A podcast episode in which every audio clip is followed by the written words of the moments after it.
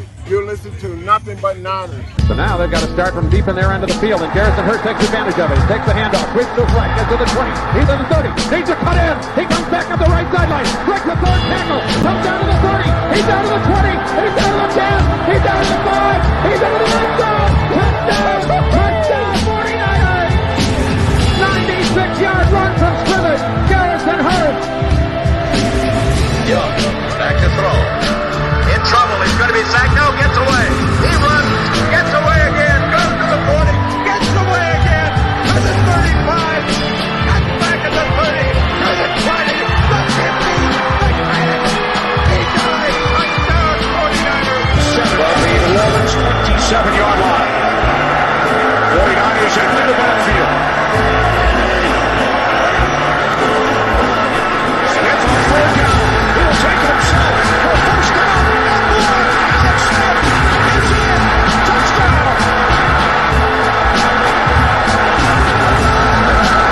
Left hip.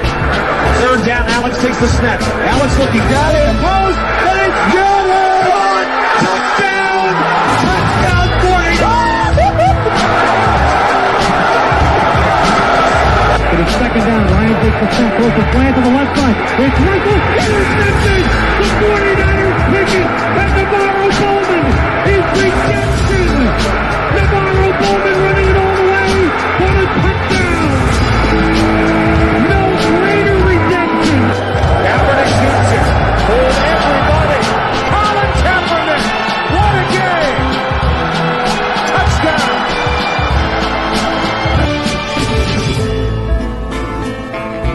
Yeah. Yeah. Yeah. Click, click, boom. What's going on, faithfuls? The Nothing But Niner crew is back, and we are here to bring you guys a very, very fun show. But before we start, I got to check in on my guy. Today was the day, man. You, you tweeted it out, you put it in the group chat. I waited until the show so I can ask you, how'd it go? Uh, somewhat positive, I guess you could say. Okay. Um, no more physical therapy, but now I got to go do a FCE, which is like a functional capacity evaluation test. See how much movement and stuff you got, and Yeah, basically see what my movement, strength, and all that stuff is, and then um, and then after that, I go to the doctor, and you know what, whatever they say, the doctor goes off of, and then we have a decision on, you know, obviously if I have any uh restrictions or anything like that. So all right, all right. closer. A step in the right direction, man. That's what I'm talking about. Some positivity, some positivity. And now we're gonna bring in my other man, my guys down here, Tony. What up, big dog? How you doing, man? Yo, what's going on, fellas? We saw you last time out there running and stuff, trying to show us, hey guys, I'm in shape, I'm fresh, and all that stuff. And now you in the home, you you chilling, man. How was your day, bro? Good, good. Yours?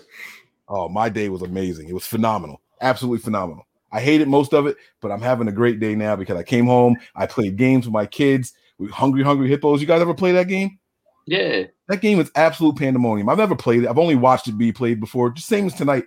All you're doing is just slapping something, trying to get balls. Pause. You just you just slapping and slapping and slapping. All right, I gotta stop doing this on camera. But like, I came home, we played a game perfection, and I broke perfection the first time we used it. I broke it. I, you know, it's got the little timer you got to turn. Well, it didn't stop, so I kept going and it clicked, and I was like, "Oh, it's okay." And I wound it all the way up again, bro. That thing was like double time now. So we got to take it back. First day we broke it already. It popped already. So my bad, my bad, guys. Um, you know, Hungry but- Hungry Hippo reminds me of Knock'em or Rock'em Sock'em Robots. Yes, you just keep pushing the button until somebody's. You're just popping them until the head pops up. Yeah, exactly, exactly, man. You know, but it is what it is. So, guys, we are here. I'm gonna have a lot of fun on this show. I got a lot of energy, and uh, I, I'll show you guys the secret sauce as to why I got a lot of energy.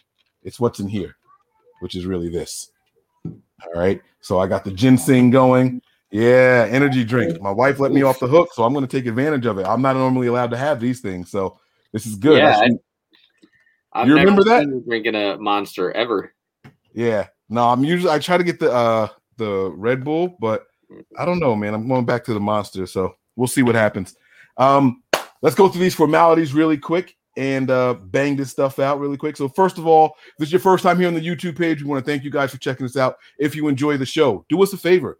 hit that like and subscribe button. Okay, turn on those notifications as well. We don't just bring you guys shows uh, three nights a week. We also do breaking news videos. We were very very busy during the uh, the free agency period because the team was making a ton of moves. So make sure you have those notifications on because we will be announcing when there's big news, cuts, signings, and you know any other updates like that. Okay. Uh, we have social media platforms. Twitter and Snapchat is the first one. All right, give us a follow there. It's nothing but nine ERS, and then we have Facebook, Instagram, as well as Twitch, and that is spelled all the way out with no numbers, nothing but Niners. Okay. I'm your guy, 49ers Mike underscore NFL. Over here on this side is my guy Nick. He is 49er Faithful 365. And down below, last but certainly not least, is our guy, the resident GM of Nothing But Niners, MJ Niner Fan 499. Those are the Twitter handles. Make sure you guys go and give us all follows on Twitter if you aren't doing so already. Tony is ready for the show. Look at him. He's got his paper. Is that is that for the show?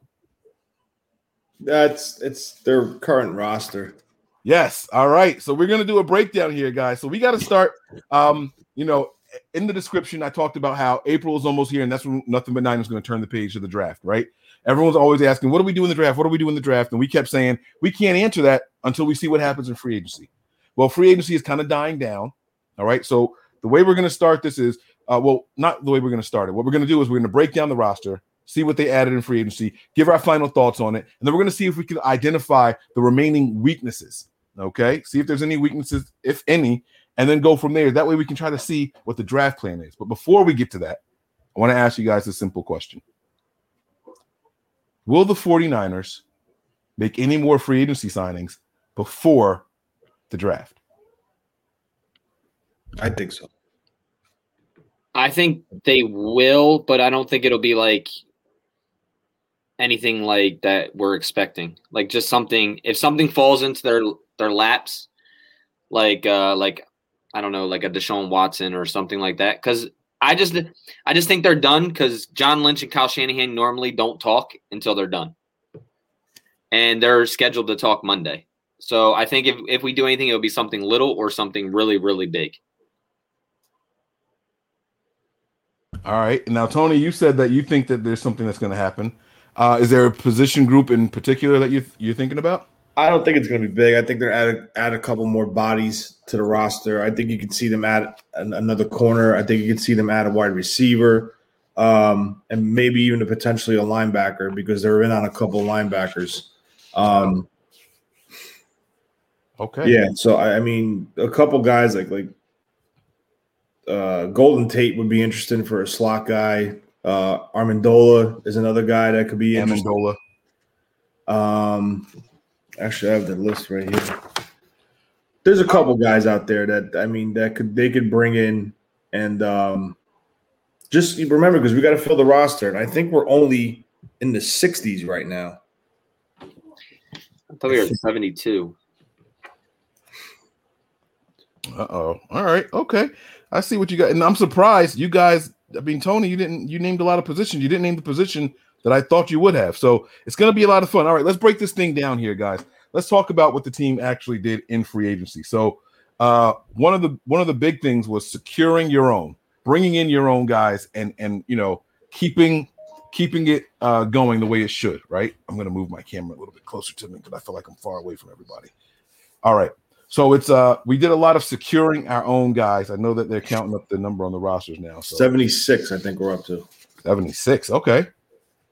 Yeah, 76. Now, What I just Are. Shon Coleman and guys uh, like Travis Benjamin Yeah. reflected in that number? All, all those guys are on here because they revert back because the opt out is over. What So about now- Hurd? Is Hurd counted in that? Like the injured Yeah. guys? They are okay. And the one re- the reason why I didn't say quarterback is I don't think they're gonna do anything like that until Jimmy they f- they find someone to bring in for J- like to be a bridge or they go after Watson or whatever. That's still not the position I thought you guys would have said. So we'll, we'll get to it. Don't worry. We'll get to it. Um, I don't think quarterback is going to be a move anytime soon. But let's talk. Let's talk about what we did do. All right, as a collective. So uh, we know what they did. They started with the was the pass rusher the first signing of the offseason? Ebukam. He was the first official one. From another team, yeah. No, well, what do we do in house first? Because Juice Daniel was Mosley and Kyle Juszczyk. Yeah. all right. So Mosley, because I you guys are counting Juice. I think that was done before free agency period started, but I get it. So Juice, Mosley, so they went fullback, they went corner, they did Ebukam, Sosa. I still don't know if I'm saying his name the right way. Uh, let's start with those three. Did they solidify those positions? Fullback is locked up, right? We're not worried about that anymore. Okay. You go to the corners, you got Mosley. Actually, they brought back all three Mosley, Verrett, and uh, Shark, Yeah. right? Are we solidified there? You guys got any more concerns or what? Like, what's what's the biggest concern at that position? Well, they brought Dante Johnson back also. Let's go. Don't forget the jersey, Um, boy. Nick, hold us down. Dante Johnson also. Um, you got Tim Harris still there. Um, the other guy, what was the other guy's name that they brought in? Uh, was that that Who is body? Bodie Calhoun? Yeah, B- Bodie Calhoun guy. Um, And then they have Uh, Adonis Webster's still Alexander. there. What Is he a safety? Adonis Alexander? Is he a safety? yeah, yeah, he's He's a corner. and then Webster. So you got like nine or ten corners on this roster right now. Okay. All right. So I see. Okay. I see what they're working with now. Okay. So let me see here. Like you said, Calhoun, Harris, Johnson, Mosley, Webster, Alexander, Melifonwu is what? Safety. All right. So we Yeah, won't he's a count him. safety. Yeah, What about Moore? safety. Safety. All right. We won't count him. Ward. All right. And then let's go to the other. Wait. So that was it. That's it right there. Yeah. So we were at what seven? We're at seven of them. All No, right. more- I think we have more than that. We got. Let's Yeah, start with- Sharks. Sharks not on here yet. Mm, he's right. K'Waun Williams isn't on here yet. Um, Mosley's on there. Verrett's not on there yet. You're right. I All have, so- I have them on my list. So how many how many corners do you have in total, Tony? Should be Corners? nine, I think. We have Ken Webster, Adonis Alexander. That's two. Tim Harris is three. Um, Maiden, I put as a defensive back, so I'm not going to count him. You have uh, K'Waun Williams. That's four. Um, Dante Johnson, five. Verrett, six. Mosley, seven. Calhoun, eight. Then you have Tarvarius Moore's a safety. Jimmy Ward, safety. N- Nakuka, the guy they brought off of uh, waivers to fill out for injuries last year. He's a safety, special team guy. Uh, Chris Edwards is another safety. Obi Melifonwu, whatever his name is, he's a safety. Tavon Wilson, who we just signed from the Colts, is a safety. Jaquiski Tartt, Marcel Harris, both safeties.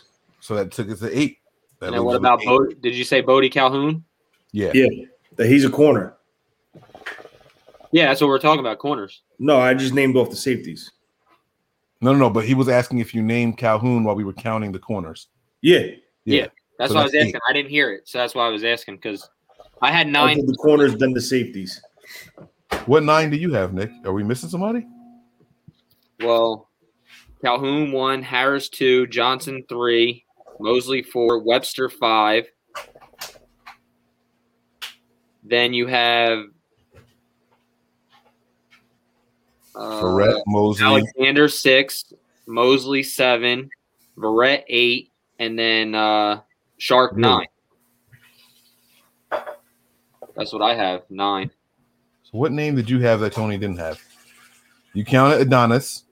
Oh wait, who was the third name you said? The third name, Dante Johnson. No, that's not it. So Bo- Bodie Calhoun, Tim Harris, Dante Johnson, Mosley, Webster, Alexander. That's six. Shark seven, Brett eight, And Mosley. and uh, Mosley. Mosley nine. Tony, you didn't have Verrett on your list. They saying I said Brett. 'Cause I, I I, marked everybody as I went down, but it's all right. Whatever. so. Um, Do we need to add more help to the corner room in free agency? In free, I think you could see them bring in like a veteran that's just hanging on the market right now. Um, you know, there's a couple guys out there. Let's see. Uh, blah, blah, blah, blah, blah. Where are these freaking guys? Like Hayward from the Chargers is still out there. Malcolm Butler signed today with Arizona, so he's off the list. Uh, you have Bouye still out there. Um, Quinton Dunbar, I know what's his name. Uh, Brian likes him. He's still available. Uh, Rasul Douglas was a guy that we were rumored to be interested at the trade deadline from Philly. He's a free agent. There's a couple names out there. It's going to be a low, like like a guy that's just hanging out there with no um, no interest on him, and they bring him in on a one year deal. Just add competition because you never know. Someone will get hurt in camp. So, something could happen. So I think they'll bring in one more. I, I think we're good with the safeties. I just think they might add one more body at the corner spot with experience. All right. I uh I don't think they're gonna bring in any more help in the secondary. Uh safeties included. I think that I think they did something pretty smart. I think that they went out and they got um insurance for the people that they're worried about. So like Tartt, right? Can't stay healthy. They went and signed that safety. I think that they're similar roles because that guy's not going to be the free safety. He's going to be a box player. You know what I'm saying? He's older. The speed isn't quite there. You want him close to the line of scrimmage where he can be more decisive, use his experience, and then get to the line faster, right? So when you're looking at the secondary, I know that Verrett is injured often. You know, uh, last year was his longest time being healthy, right? He was healthy all 16 games, but he didn't play all 16, if I'm not mistaken. So I think he was on the COVID list, wasn't he?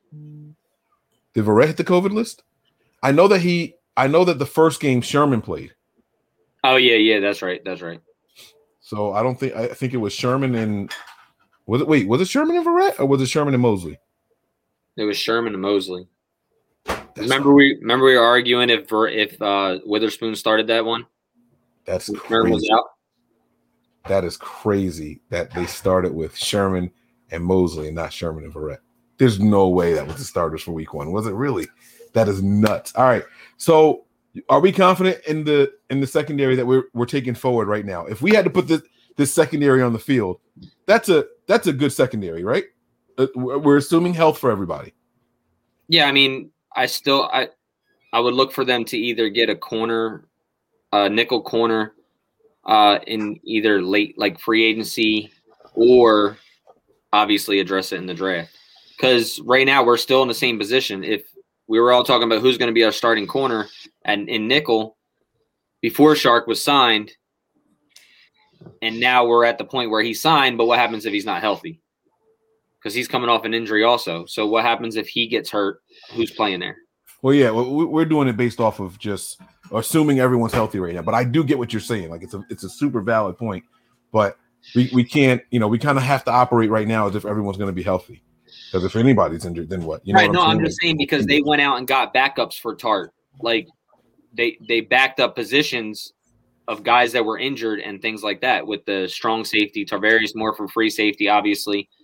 Uh, you got a shit ton of corners, uh, but there's not a ton of those guys that play nickel. I mean, Yeah, no, you're right. Mosley can slide in there, but then who's the who's the other Right. outside guy? then who's the outside guy? So that's why I was saying maybe that uh, a nickel corner, but I highly don't see. I see it more in a draft, as in because I mean Dante Johnson didn't he play slot last year too a couple times? yes, he did. At the end of the year, it was him in there. Yeah, He he, was- played he was- slot he was when uh what you call it went down when um ah why am Taylor. I yeah yeah uh Tate not Tabor um yeah Taylor Jamar Taylor. Jamar that's it Jamar Taylor Yep, good call there, Tony. So I, you know what, Nick, that's a really good point. I didn't think about that. There is no backup right now on the roster for the nickel position. That's that's a really really good point. unless uh, they're- unless you- unless, unless they like Dante Johnson there Right, right. Which is a big step up because when he came out, he was really stiff. And to be a person in the nickel, you got to have. I think you have to have fluid hips. You got to be able to change direction pretty quickly and smoothly. So that, that speaks volumes for him. What's up, Tony? I see you. Go ahead. You can jump in. I think Calhoun's going to play the nickel. If Really? I remember correctly. Uh, yeah. He, I'm trying to look it up just to make sure, but I think Green, Brody, Calhoun, blah, blah, blah. I'm trying to find out. Um, that would be interesting because then it, it goes back to what Nick was saying, and you know, they have signed backups for all the positions or players of concern on the roster. As we continue to do this breakdown, we'll, we'll discuss that more. But I really think that's what the plan was this offseason was let's get our guys back and let's get someone behind them just in case one of them falls short. You know, uh, the faithful were really excited about Jamar Taylor. Uh, you know, it's crazy. I got it here, and the mic is over here. It's nuts. Um, but you know, like we were all excited about Jamar Taylor possibly coming back, and we get Sharp. You know, but I didn't know that. Um, uh, what the hell is the guy's name Tony's talking about? Possibly, Cal- Brody Calhoun. Yeah. I didn't know that he was a nickel guy. So that's interesting. All right. So we went from Juice. We're not signing backup fullbacks, right? We know that Ross Dwelley could fill in that role. Uh, so he was someone that uh, could do that. Well, you also have um Hokit, yeah, Not- is it is it him or you got Hokit there, you got uh Dwelley, you got um uh Charlie Woerner, like those tight end positions that can fill in there. And then uh what's the other running uh fullback's name? Not Hokit. There was another one, wasn't there? Can't remember. I thought it was just Yeah, Hokit. anyway. I could be wrong. You know, I'm always wrong about shit. All right, so let me see if there's an actual other fullback listed on the on the roster. Let's see. It's Juice. and No, it's just Hokit and Juice. Yeah, that's it. That's it. it it's eerie how they how similar they, they are in build too. Nuts. All right, so we went from that to the secondary. What was the next signing after that? Uh We didn't bring back any receivers. fullback. Uh, Did it go right to Trent? Was Trent the next one? no, No, I there's a bunch of small ones in between. There's Yeah. like I think they Uh, announced uh, wasn't it? Um, I think it was uh, Ebukam next. Okay. Okay. So they went edge. They went edge after that. So then you look at the edge situation, right? And who they have here. Uh, if you look at the if you look at the roster here, let's see. Who do we have for defensive linemen? Uh, you got Willis. They Oh, Ross, oh yeah, Ross Dwelley and Marcel Harris. They were the next two. right. They had the, the yes, you're right. You're right. But we talked about both of them already. We touched on those guys, right? We talked about And Ross Dan- Dwelley being and the Daniel Helm was in, included with them. Yeah, Daniel Helm and um, another s- uh, another law offensive lineman guy. Wasn't Helm with another offensive lineman guy? He might have been with Brunskill. All right. Um let's see here. Oh, Daniel Helm was uh the Brienne Bodie Calhoun. That was the guy that we brought in with him. And then after Daniel Helm and Calhoun, it was Samson Ebukam. Then it was Trent Sherfield, the wide receiver. Then it was Dante Johnson. Then it was Tavon Wilson. All right, well let's let's let's do them in order. Let's do them in order. That's what we were trying to do. We're gonna do them in the order of how they sign people. So after after we got done the secondary people, who was next? That's another guy we forgot about. Mark Fields, the second. He was the very first one. We claimed him off of the waivers from the Houston Texans. I forgot about that guy. The corner, Yeah, Mark I Mark forgot Fields. I forgot. That's why I was. it. That's why I was thinking That's nine. fair. I remember having. So he's not on the roster yet either. That makes it um, ten. Yeah, but I I wasn't sure if uh before Tony said that uh Anderson was a corner because they have him as a DB instead of a corner listed on the roster on the one that I was looking at. So that was my nine, and then I went back and I had nine still. So that's ten.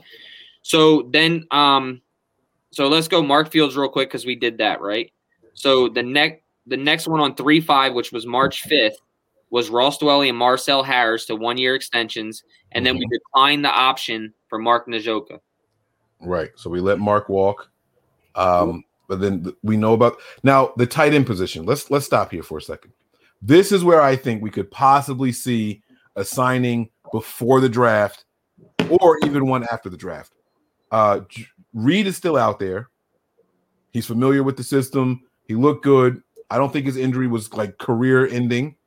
And he's going to be really cheap, right? Wouldn't Reed be cheap? And we only have three tight ends on the team right now, right? No, you have Helm, Dwelley, Kittle, Woerner, and Chase Harrell. Oh shit, I forgot about Harrell. Damn. Yeah, so I think.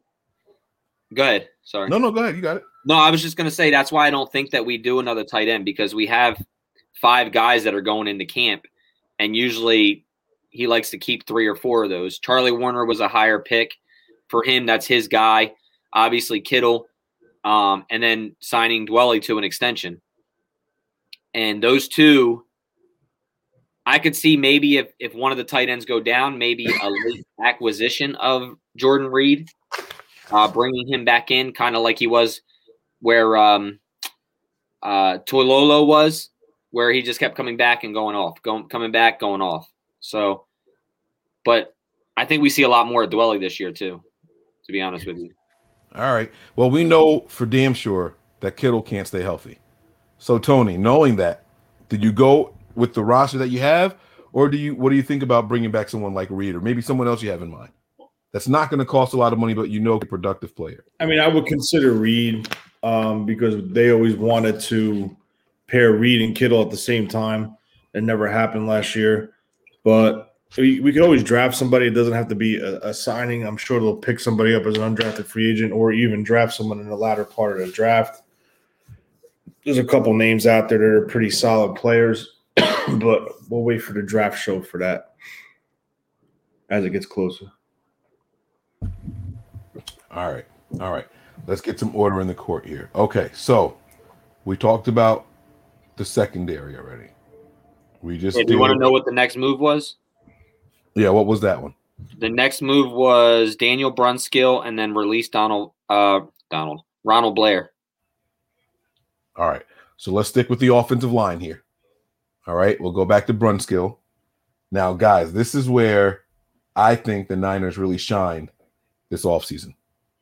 I really, really do. I think for agency, the offensive line is where we we put ourselves back in playoff position. All right. Uh, and I could be way off here, but you guys let me know what you think. All right. If you look at that offensive line, oh, we still have Kaufusi. All right. So I have here Jake Brendel, right? Uh, Corbin Kaufusi. Am I? Is that right? Is he still on this roster? Um, what position? We're offensive line. Kaufusi is here. Yes, we have him.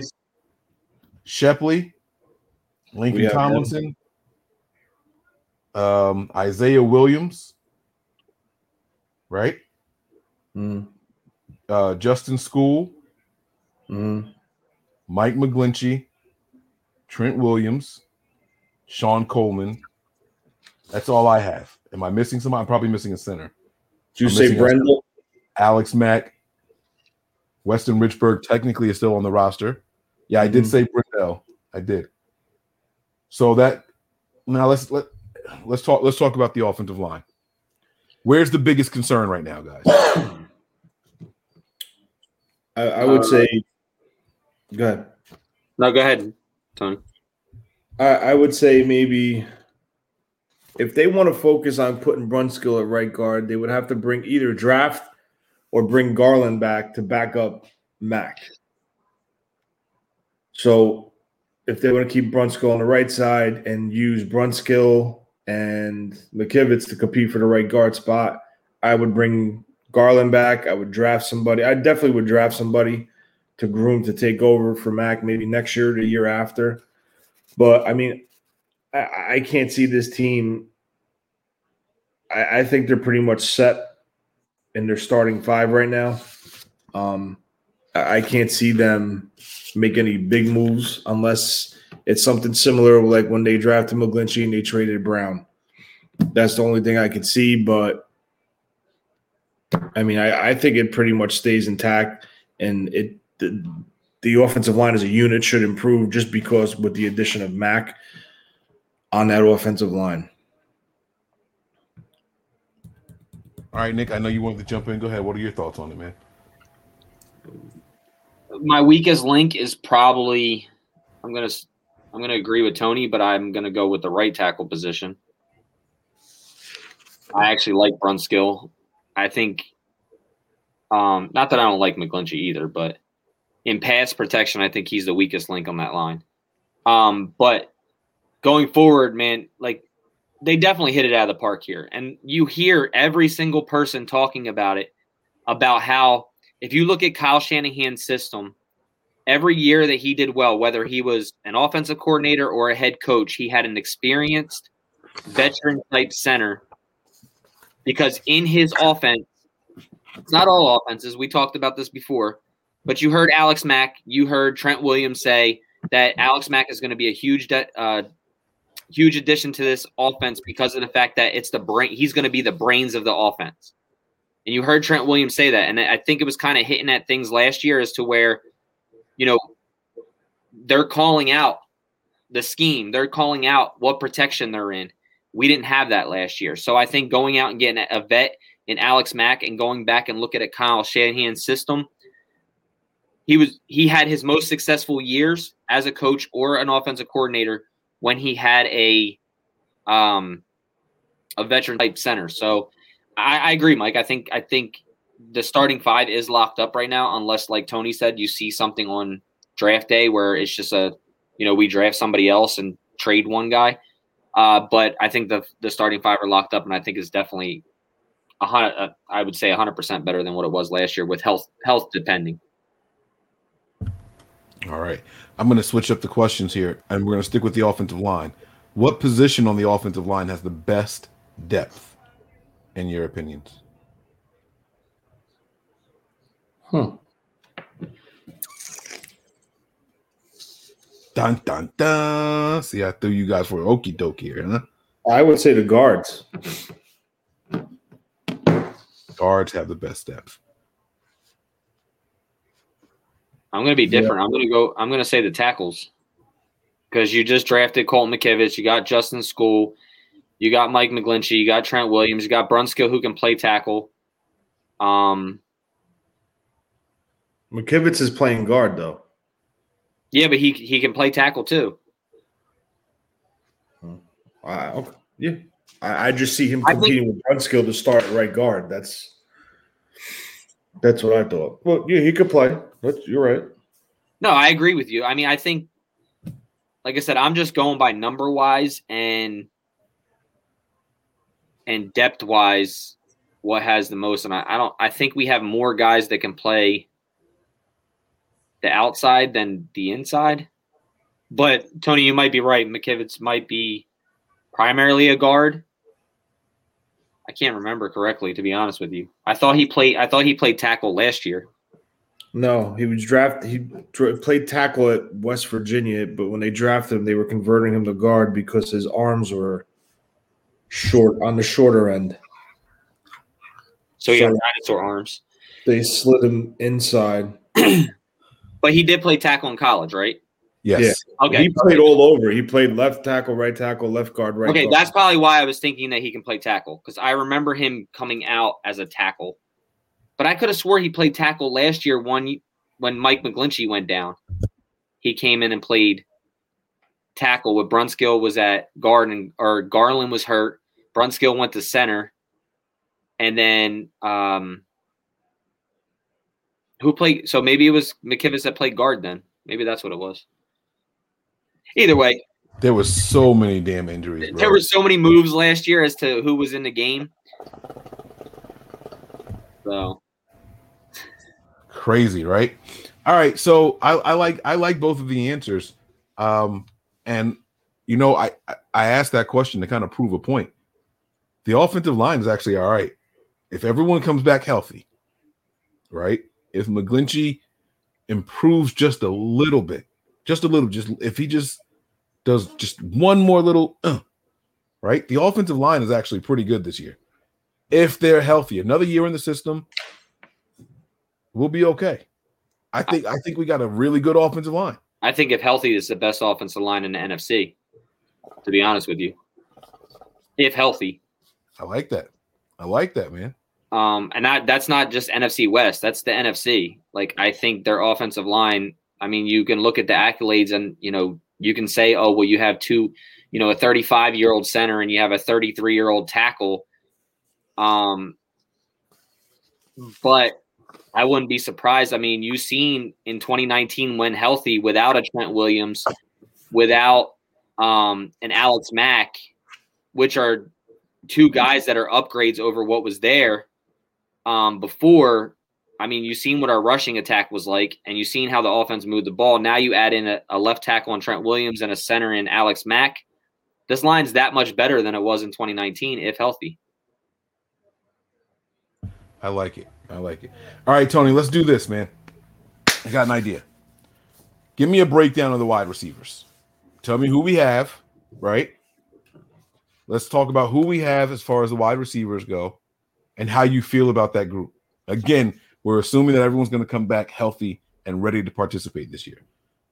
All right, we got Aiyuk, uh, Debo, Richie James, Jalen Hurd coming off an ACL, Benjamin coming off the COVID. River Cracraft was brought back on a one year tender. They signed a guy by the name of Matt Cole. They just added Trent Sherfield. He's more of a special teams guy. Uh, Jauan Jennings, who's coming off a serious hamstring injury. They added Austin Proehl, who could compete for the slots uh, position, and they brought back Kevin White. Um, All right, now here, here's my little question before you keep going. Why on the team website that has Sheffield in here already, Sherfield, yeah. Sherfield, is Jordan Matthews still? I was just going to ask that too because Jordan, I see Jordan Matthews is on here. Travis Benjamin's not. because I didn't think we had Jordan Matthews anymore. I think I think Jordan Matthews was cut, but there's still some guys that are free agents on that roster, according to the site, that were not re-signed. Hmm. Tony, let go down your list. I'm going to read off my, what I have for wide receivers. Tell me if they're on yours. All right. Yeah, Chris Thompson, he's cut. he's cut. Yeah. All right. Trent Sherfield, he's there, right? Yep. Debo Samuel, Yeah. Uh, Jordan Matthews, No. Richie James, Yeah. Jalen Hurd, Mm-hmm. River Cracraft, Mm-hmm. Matt Cole, Mm-hmm. Brandon Aiyuk. Yep. So that's all I have on my list. What about Kevin Sure. White or Austin Proehl? Yeah, you should have Benjamin, uh, Jennings, Proehl, and White. Because White signed the future deal in like January or February, some shit like that, right? Mm-hmm. And so did uh, Proehl and Jennings as well. All right, so give us your breakdown, man. Let us know what you think about the wide receiver group and uh and how you think I- they fare. I definitely think they you need to add one more guy. Um, whether it's I would actually add a veteran and free agency and draft a young guy too. Because you got Debo coming off an injury, Jalen Hurd coming off an injury, Travis Benjamin opted out on COVID.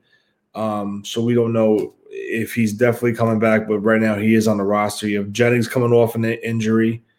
So right then and there, you have three question marks out of how many guys that I just named off.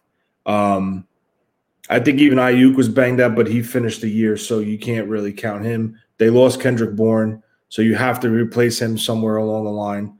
Um, so I would definitely bring in a veteran, and I would definitely bring in uh, a draft pick, and they will probably add a couple more in undrafted free agency as well. Um, right now, I think if all healthy, they're trying out Debo and Aiyuk on day one the slot receiver spot, it's tough because you don't know where Hurd is in his ACL recovery. You do have Travis Benjamin who could play the slot. Uh, Cracraft is back. You have Jennings, who's a big physical slot wide receiver, but he's coming off the torn hamstring. And they signed Austin Proehl as well, who pretty much could play the slot. Um, so I do think they need to add a couple more pieces to the wide receiver group, definitely. All right. Now, we always, well, I won't say always, but I think we're going to draft some shut up, Nick. I think we're gonna draft at least one wide receiver. Would you make a move in free agency though? Mhm. Yeah, you would. Okay. I would. I I definitely heard would. I definitely think. I, I don't think you could put all your money on Hurd, Jennings, and Proehl or to White. play the slot because Proehl's inexperienced. Those two are coming off injuries. Hurd can't stay healthy. Um, so I think you would want. I think Kyle would want uh, like a veteran to uh, work the middle of the field to be the chain mover, if you will. Um, something that he tried to do with Trent Taylor, and obviously the foot wouldn't allow him to do it. Um, you know, I said it before. There's Golden Tate out there. There's uh, Amendola is out there. Um, I, I don't think Sammy Watkins is a slot guy. I think he's more of the outside, and he would be too much money. Uh, someone just put in here Will Will Snead. I think he's just a guy that'll just take the top off of your defense. Um, and there's a couple guys in the draft that they could look at. Uh, the guy from uh, South Carolina, Shoe Shoe Smith or something. Shoe, I forgot his name. Shy I don't- Smith. Shy I Smith. don't have I don't have his list, but you got Rodgers from Clemson, uh, Darby. I'm very high on. I think he could play the slot. Um, and there was a couple other names that I just can't remember off the top of my head, but I do think they will sign like an Armandola or a Tate plus draft one of those guys because they do need to start. You know, you, you got to worry about these injuries. Are they going to recover? Like what happened with Trent Taylor? His career went with that injury. So now Debo has the same injury and he didn't finish the season. So now you just gotta, um, you, you just gotta be prepared just in case he does not play, and he doesn't come back, or he does have to go for another surgery. So those are just a couple names. It's going to be interesting to see which route they go, but I definitely do think a veteran and a rookie will come in. Now, here's the contribution here with the wide receivers. What do y'all think about drafting wide receiver uh Damai? Da- what- how- Damie? Brown? I'm not. Miami Brown. Is that it? Diami? I think so. God, okay.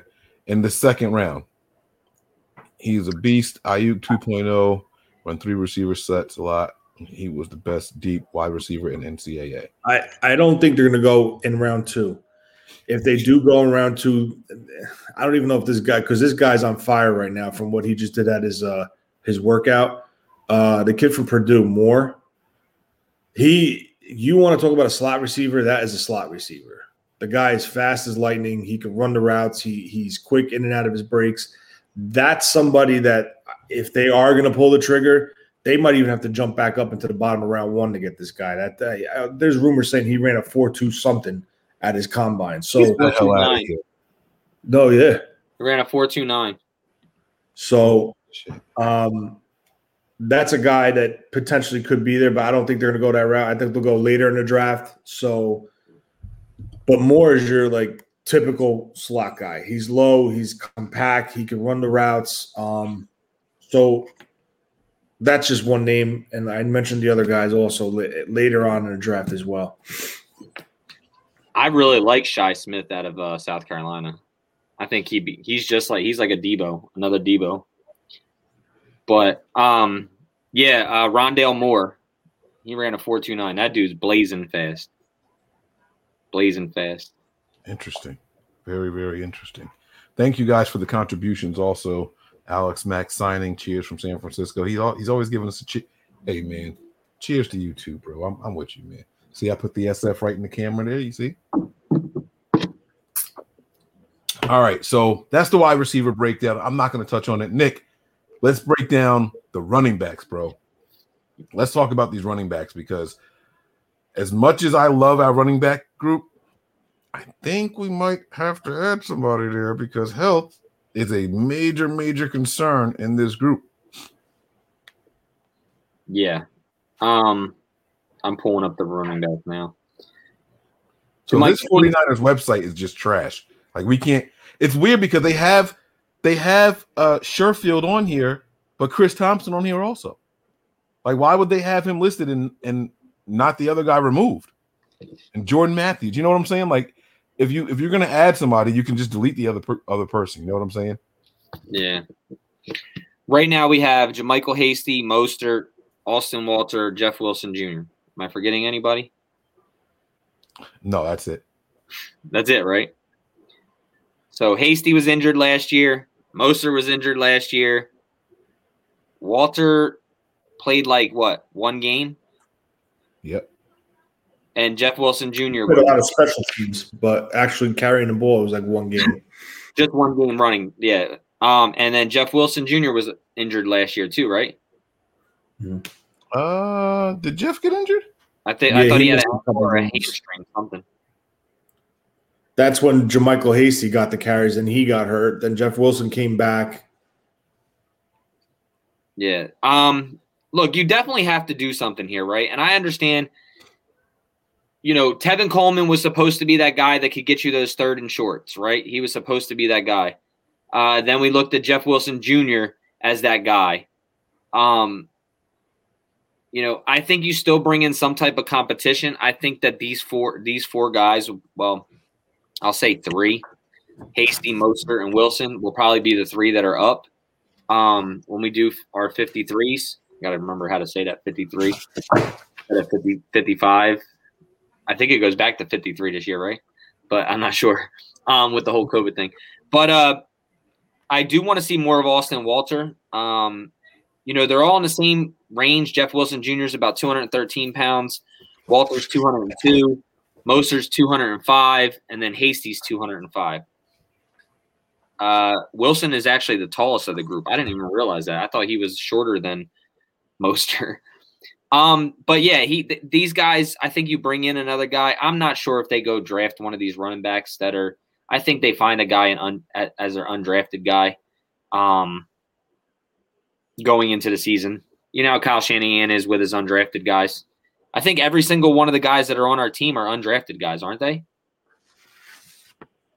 Yeah. Yo, shit. Yeah. I don't think any of them have been ever drafted. So Let's go, Bobby Turner. Ah, call back. Stop it. Stop it. no, it just show it shows you that in Kyle Shanahan's system, like the way that they scheme and run block, he's particularly a run guy, and that a lot of guys can do it. We talked about this before, but that's no that's no hit to Turner or or the guys that are playing because they got to still run the ball, but the, the gaps and the holes that they use with all the misdirection definitely help the running backs. Do you guys feel do you guys feel that this is a position that we could address before the draft? No. I don't think so. Is this the, is this the biggest need on the team? I don't I don't think it's the biggest need. Okay, is this the biggest concern on the team? Let me change it. Um no, not for me. It's not the biggest concern. Me probably the biggest concern right now is probably still uh I'm to go I'm to go with the linebacking core. And the reason I do that is because if Fred Warner goes down, what are I understand Dre Greenlaw's there, but then we're at Dre Greenlaw, Azeez, and who? Flannigan-Fowles. Is Flannigan-Fowles still here? I thought he was released. Uh-uh. He's still here. Right. So okay, so Flannigan-Fowles. To me, like I don't know, man. We seen Hasty come in and perform like as soon as he came in. Like he was getting good runs, he was getting things until he got injured. Linebacker's a different position to fill if it goes down. We saw when we had to switch around with the whole Kwon and Dre Greenlaw out type thing and leaving Fred on on an island. So I'm gonna go with linebacker as my most nervous position about. And it's not because of who's playing there, but if something were to happen, who's playing behind them. All right, so let's stick with the linebacker. Let's keep breaking this position down here. Well, Uh, wait, I want to hear what Tony has to say. Do you, Tony? Do you think that the running back is a, a big worry? Oh, I thought I he. think I'm the biggest worry because they got the most injured people. Well, that's where I was going with that. Like, this is if there was a group that you had to bet money was going to get injured, this is the one. This Yeah. this is the one. It's like every single one of them got injured last year. I think I think every single one of them got injured the year before also, if I'm not mistaken. It they never have like a a true rotation. There's always somebody missing from the rotation, whether it be Wilson, whether it be Mostert, whether it be Hasty. It, it's always like Yeah. There- even when even when Breida was here. Even when Breida was here, he was out of the in and out of the rotation all the time. But you guys would not address this before the draft. I, I don't think that because if you look at the names that are out there, like James Conner, Fournette's out there, Duke Johnson. I think he resigned though, but I'll just say his name now. You have Todd Gurley, Le'Veon Bell. I, I wouldn't touch them. Um, Wayne Gallman is a solid back, but he's like one of those undersized backs. Oh shit. Um, who else do we have? Uh, McKinnon. He pretty much said he don't want to be here, so don't let the door hit you in the ass on the way out. He didn't say that. Peterson. Uh, huh? He didn't say that. He Yeah, he knew he, he knew the team wasn't interested, and so they were like, "Are you coming back?" He was like, "Man, fuck no." Yeah, he said it. I, if they called him, he'd come running. Don't don't kid Well, yourself. I, you don't have obviously, because job. nobody else wants him. You know, have another job. Um, there, I mean, there, there's some names out there you can look at, like a TJ Yeldon, but I don't know if he's a good outside zone guy. Um, Brian Hill with Atlanta, he he's he's a pretty solid runner, but we could always go with Alfred Morris. But no, um, no, we can't. I think they're going to stick the way that they do it. If actually, I think they might draft somebody this year late though, like maybe round six, they might take somebody. I really like the kid from Oregon State. Uh, I think his last name Jefferson. Let me see. Uh, yeah, Jermar Jefferson. I like him. He's projected to go like four or five in this one book. Um, so I mean, it, it'll be interesting because he could do it all. He could catch, run, block. He's fast. He's got good vision. So I think that's the route they'll go. Or um, they stick to the undrafted route. They're pretty successful at it. What if these guys are all undrafted because they couldn't stay healthy in the first place? I don't. I don't think it's that. I think number one, Jeff Wilson converted from a receiver to a running back. So right off the bat, he played at in, in college as a wide receiver, and and now a team wants to transition him to a running back. So I think he's that's one reason why he went undrafted. Mostert, he was a pure speed guy who didn't fit in six other teams' offensive plans. He was strictly a special team guy. Uh, Austin Walter, he was from, I believe, Rice. Um, JaMycal Hasty, we all know about. So they're guys that seem like if they were on another team, they would not be in the NFL. This is the perfect offense for their skill set, and that's why I think they're there's success here. So it could be possible that they stick to their the, their philosophy and just go the undrafted route because they have the ability. And, and this is part of like what I was trying to say through text message yesterday with the whole coaching thing. Who is more important? Bobby Turner is at the point of his career where he's just straight evaluation. He's trying to find that guy that could what he sees on film in college and vision and, and transition him to this system. He has to like you know project it, and that is what he is good at right now. So you're Because saying kids- that their running styles, they developed that like in Pop Warner High School. Either you have it or you don't. You either have the vision, you have the speed, you, you're that guy that'll just bowl people over, and and that's how you go, like through your whole collegiate career into the pros. That is the type of runner you are. What they could work on is pass protection and shit like that, ball security, and give you tips like uh, on a couple like steps as far as your footwork, and, and instead of taking like a false step out of the I formation, but that that's just that, that Bobby Turner's so good at just seeing it and and projecting it to the Niners offense, and that's why they've been so successful through the years. Not only with the Niners, with Atlanta, with Denver. So, and if you look at their track record, they really never had a top draft pick. So you're saying Bobby Turner is a glorified scout. Basically, That's mad disrespectful, Tony. why is it mad disrespectful? He has the ability to find the right people to fit the system. That's a He's, compliment. he's coaching these guys. You don't all right. Okay. Listen, it's it's you got to understand something. coaching a running back and coaching a quarterback or coaching a defensive end or a defensive tackle are all different philosophies.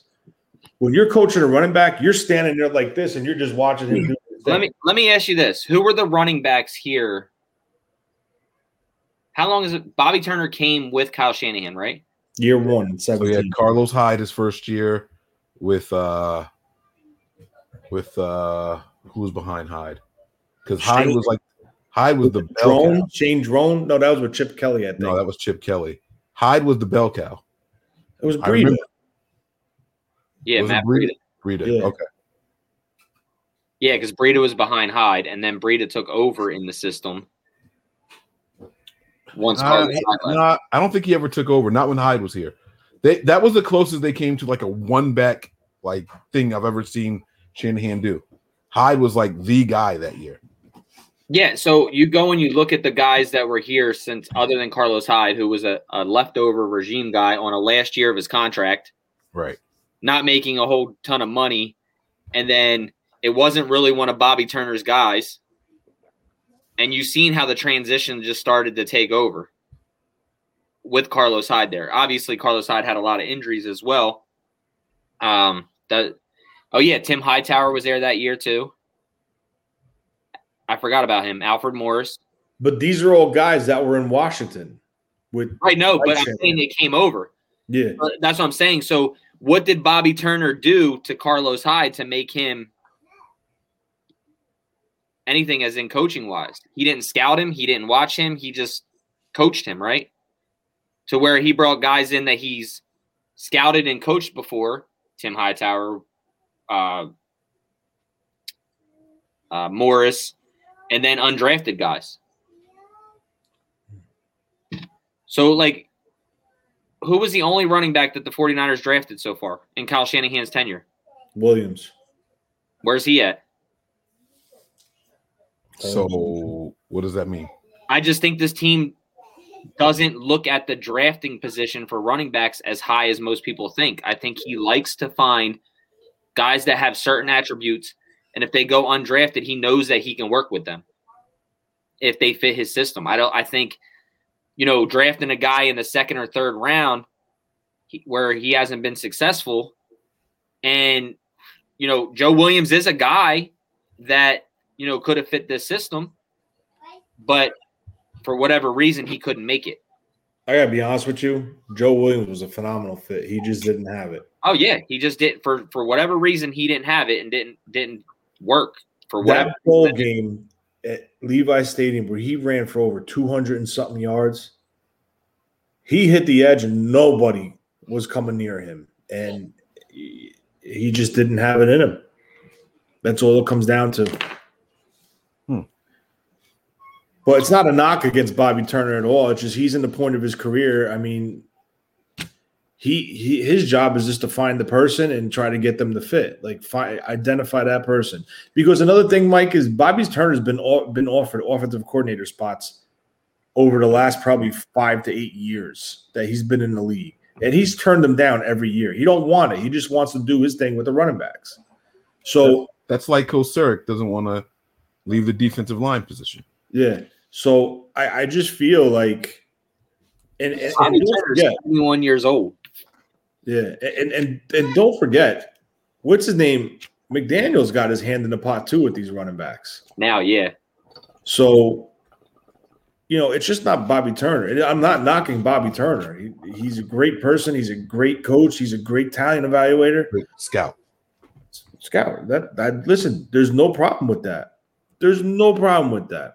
I would be if I had a job as a running back coach and I could take an undrafted free agent and put him in the top ten in rushing in the NFL. You can call me an asshole if you want. I, I I'm productive. You know what I'm saying that's an accomplishment. That's all it comes down to. I'm, It's I'm gonna about get, I'm gonna get Bobby Turner on the show.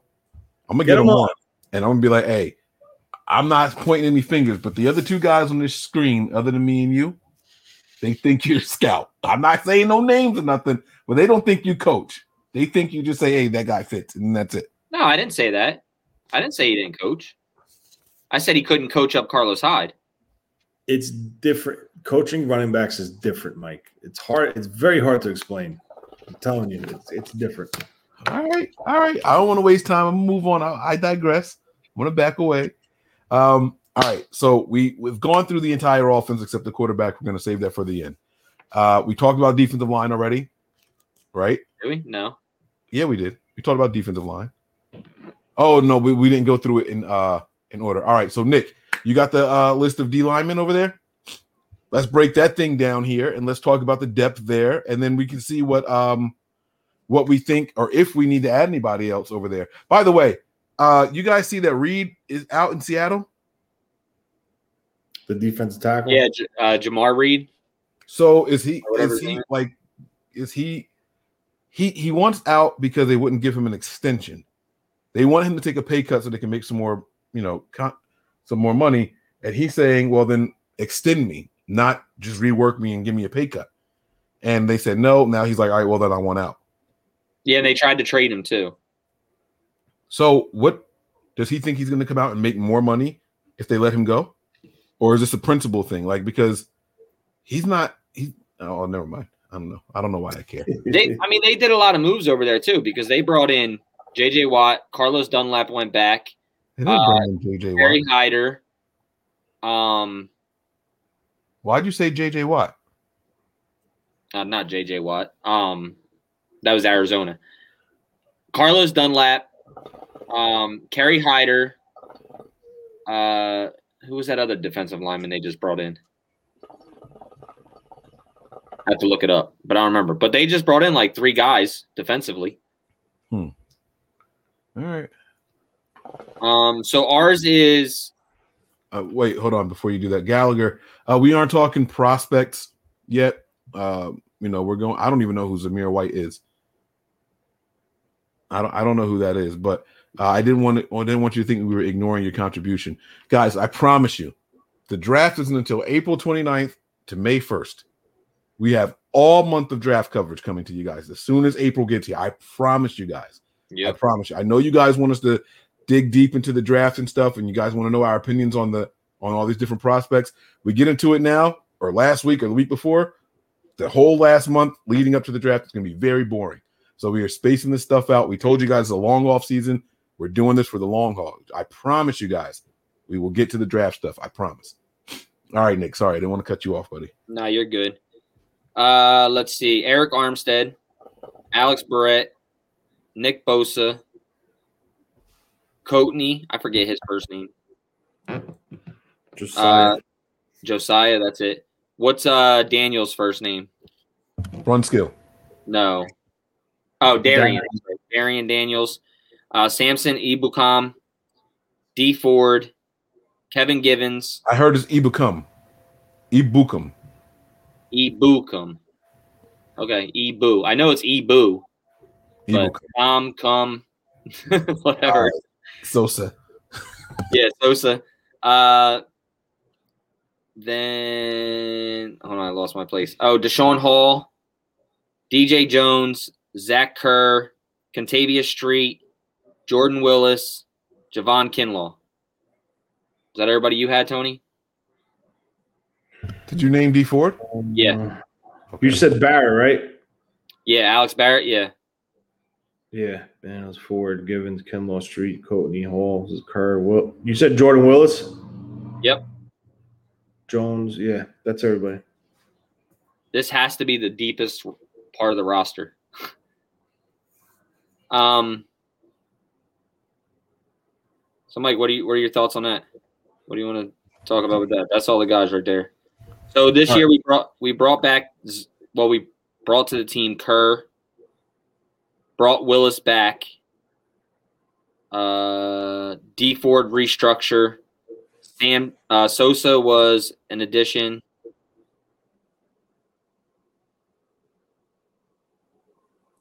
And that's it. So I was listening to the the Better Rivals podcast. I'm pretty sure it was the Better Rivals. And if you guys know, if you guys listen to them, you know they're all stats and PFF and DVOA. Right? It's just it's just numbers to them, right? And so they were saying that they think Kerr should be the starter, well, the starting nose tackle or the you know. And I I was listening to what they were saying, and it was all basically because of his PFF stats and pressure rate per snap is what they how they came to that conclusion. Um, when I called my cousin to ask about him, he was saying he shouldn't be a starter anywhere. so that means that the truth probably lies somewhere in the middle. And when I talk about my cousin, he's the Panthers fan. He's the diehard Panthers fan. Like he watches and talks about Panthers the way that we talk about the Niners, right? So, what do you what have you guys actually watched anything on Kerr? Have you have you looked have you looked into him? It, Tony, you're saying yes. All right, resident GM, let's talk about it. Is he better than DJ Jones when Jones is healthy? He's very similar to DJ Jones. He's just more of a hype guy. Um, he's more vocal, very similar statutes. Uh, DJ six foot three fifteen. This guy uh, Kerr is six one uh, three twenty five three thirty. Big physical run run plug and uh, nose tackles or zero technique, one technique, whatever the hell you want to call it. Um, but he he's good, and, and you you got to remember something. They love building a beast up front with this defensive line. And, and that's what they're doing. They're going to try out DJ Jones. They're going to try out Kinlaw with the ones. Then you come back with Kerr and Givens. You want to talk about depth, rotation, and keeping legs fresh? That you're not going to get better than this as far as the interior. And you're not even talking about Darrion Daniels yet. You're not even talking about the Coatneys, the freaking um, Contagious. Did you say Givens? Well, Yeah. that's that's going to be the back two. It's going to be DJ Jones and Kinlaw first. Then the backups to them would be Givens and uh, Kerr. So I, I just, I I mean I, I like him. I like the signing for a one year deal. Uh, he's highly rated according to PFF. You know if that makes a deal to you, but I just like what I seen from him. He's a, an intense guy. He's a nonstop motor, and, and it's a perfect fit for Kocurek. So, well, We I mean, gotta- we got to look at schemes too because our defensive front is always taught to do less right as in this is this is what you do carolina you don't know what he was asked of. You don't know what was asked of him to do. You know same thing that sosa said from coming over here. He's like look i played defensive end on the line almost my whole career. I had to change over to outside linebacker with the rams and i didn't even get to showcase half of what i could do. He's like, that's why I like this defense. Um, because, you know, I think it was Kiana that asked him, well, what do you like so much about this defense? He's like, I just like that my fit here is I'm going to be able to showcase what I got because there's not a crazy amount of thinking. It's just a straight line and go. Like, do what you have to do. Um, I think that kind of fits into the similarities with going to Kerr, too. Kerr is, is a bigger guy. He's powerful. You know, he plugs up the hole pretty well. I think he had like nine nine quarterback hits last year in 2020. Um, you know, so look, just do your job. And like Tony said, the rotation is what helped us win a lot of those games in 2019. We were keeping guys fresh on and off the field. And I think that that's really important here. And I think he fits in perfectly. But I don't know, you know, DJ Jones, I told you last year, I felt like DJ slowed down a lot compared to what he was the year before you know, I didn't see that same DJ Jones last year that I saw the year before that. Um, and he did say that he was nursing ankle injuries. So that could have been a reason. This was his first DJ Jones' first offseason where he didn't have a nagging ankle injury. So maybe that's what it was last year. You know, but for some rise for some odd reason, he didn't stand out to me as much as he did the year before. So if he comes back healthier, it, it could be that battle in camp. Who knows? And uh, to be honest with you, I feel like if these guys are all healthy across the board, this whole defensive line group that's on my paper right here, if they're 100% healthy, this defensive line is better than the Super Bowl one. Because you have more versatility.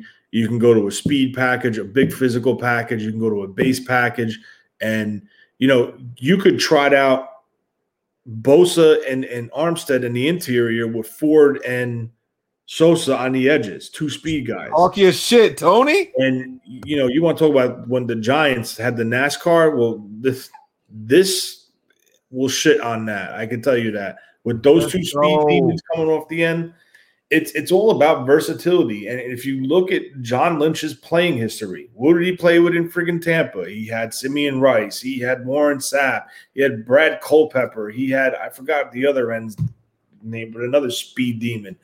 Then what did he do? He went to the Denver, Denver Broncos. Who was there? Andre Ware. Um, uh, who was the other freaking guy? But everywhere he went, the defensive lines, the defense were, were built from the front back. Okay. If I ask you guys right now to name the starting cornerbacks for the Super Bowl team of the Tampa Bay Buccaneers, you're going to all say, what, just Rondé Barber? That's it. You don't know who's starting opposite of him because it wasn't about that. It was about that front seven speed. You had Brooks, you had uh, Nickerson, you had guys that just fly, and and that's what this defense is. That's how he built this defense. You could So- go back. You could go back to the hardball defensive line here with the Niners, where you didn't know what the hell that, who their corners were. Their Yeah, their corner, you know, Brown and them. Like as soon as they left here, what were they? Exactly. I, It's all I- about I know who they were though. I won't say that they were nobody. Well, you won't. You won't. But you're a team. You're a fan of the team, so you know them. But Oh. if you ask a fan of another team, they're not going to be able to tell you who those corners. Hey, no, you're right. You're right. You're absolutely right. But I just real quick, Tony, disrespecting my guy Booger McFarland. He was on that Tampa team too. Don't don't sit there and try to discount my guy. That's a friend of the show. It's a friend of the show. A good Sorry, friend of mine. Yeah. Can't leave out Booger, baby. But Tony, could you imagine putting Dee Ford and Bosa on the same side with either Javon, Eric, or somebody in the middle, and then having Samson or on the other side? They they Who's- have so many they have so many different ways they could do it. They can Yeah. come out and overload one side and put the speed guy all the way to the opposite side in a wide nine technique and blitz somebody up the middle with a linebacker and you, you can't it's very hard to defend and and that's what they did. They built a beast up front. They have big physical players on the interior of this defensive line. I don't give a shit what anyone says. Buckner, everyone's mad that Buckner left. Well, Buckner wanted 21, 22 million dollars. It is what it is. He's a good player. I just can't see eh, you maintain a team, a roster when you have to pay a defensive tackle 22 million, where Aaron Donald is only getting 21 million, is single-handedly the most disruptive player in the league as for one person. So they went out and got the next best thing. Kinlaw. Yeah, he started slow, but towards the end of the year, he he was giving people fits. He Yo, was my man, my man is jacked, bro. Nick, Nick, you did this already. I'm not letting you do this again, bro. I don't listened to the care, bro. With you and Breezy, and I was like, Nick needs a, a moment by himself. Bro, it's not even about that. Like, I just never realized he was that big. Like, like these guys are like crazy. But Mike, Tony, you're right. This this defensive line is going to be sick. I just they have to be healthy. That's the key. bro. If we can keep look, Dee Ford looks like he's going to play. Like from what I've seen, he looks like he's going to play. If you can use utilize him as just a third down specialist and rotate him in and out with Samson, with uh, Sosa or Bosa or whoever it is, and keep them healthy and fresh. Yeah, you're 100% right. This defensive line will be that much better than 2019. I think I think we're all in agreement for the first time on the show's history. Defensive line is the deepest and best position group on the team right now. It, I think it is. Yeah, 100%. This is another Bananas first. Oh, let's stop the show. We're happy. Good show. Good job, guys. All right. Thank you guys for taking. No, I'm kidding. I'm kidding. I'm kidding. Don't start leaving. I'm sorry. Let me watch the viewers. All right, we're good. We maintain. I'm sorry. I'm sorry. All right. So then that's good then. So I'm going to assume that no, we don't need to address it uh before the draft gets here. Are we content with what we got, right?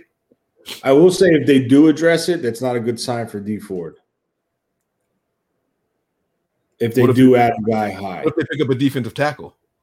No, I'm talking about the edges. I don't think they'll take a defensive tackle. I don't think they need one. They don't Could need this one. be the first year that we don't draft a defensive lineman in the If- first?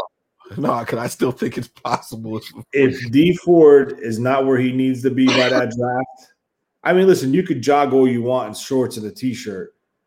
It's about when you put the pads on and you're making contact. So if if they're getting a re like a feeling on him that he's not going to be able to handle that, and they takes they they'll take somebody high in this draft, definitely, and it's going to be the similar type to what Dee Ford is, type of player he is. Bro, I think this is the first year we don't draft the defensive lineman in the first round. Well, actually, I can't say that because we draft. Well, we drafted uh Mike McGlinchey. McGlinchey. McGlinchey was the only first round pick that year, right? Yeah, Mike McGlinchey was the first round. That was it. I keep forgetting about him. And, and they've regretted it since. So they're going back to what works. Defensive lineman, just not Solomon Thomas. So all right. Um did we discuss the linebackers in depth? Did we run down the whole roster of linebackers? Um, no, I can read it real quick. It's Yeah. uh, Flannigan-Fowles, Dre Greenlaw, Warner, Jonas Griffith, and um, Azeez Al-Shaair. All right. So this is my question to you guys because I keep hearing people say that we need more, we need more. I like the trio of Warner, Greenlaw, and Aziz, right? I keep hearing people say we need more depth, we need more depth because if one of these guys go down, then what? But you can't have a backup for every single starter on your roster. Is this one where we need to have more for backups? You do because your backup linebackers are your source of your special teams. So But you, we, we lost two special team players, Joe Walker and Nzeocha. You need to replace them because now you have two openings on your special teams. But You Sosa really don't see defensive teams. linemen sprinting down the field. It's majority of safeties, corners, running backs, fullbacks, uh, tight ends, linebackers that make up your special team units. Right. But Sosa played uh linebacker and he was on the Rams special teams unit. So that replaces that replaces one of them there. yeah. Eh, well, it depends on where he puts him at in the position wise. Because I don't think he's going to be playing outside linebacker here. I think he's going to be playing defensive end. But he's still going to be a gunner on special team. He'll still he'll still do that role. Yeah, yeah, they yeah. move him to a defensive lineman doesn't mean that he's not going to still play special teams. Right, anymore. right, yeah. So, I mean, I did, I I know everyone keeps saying it. I don't think that it's another position of need. Now, if they draft somebody, that's different, right? If you go out and you get somebody in the draft, especially like you said later in the rounds, he's going to have to solidify himself on special teams because he's not cracking that starting lineup unless Azeez somehow takes a major step back. So I don't think that anybody we draft is getting in this lineup. Even if we draft That somebody, in the another first round. thing. They want a co- competition for Azeez.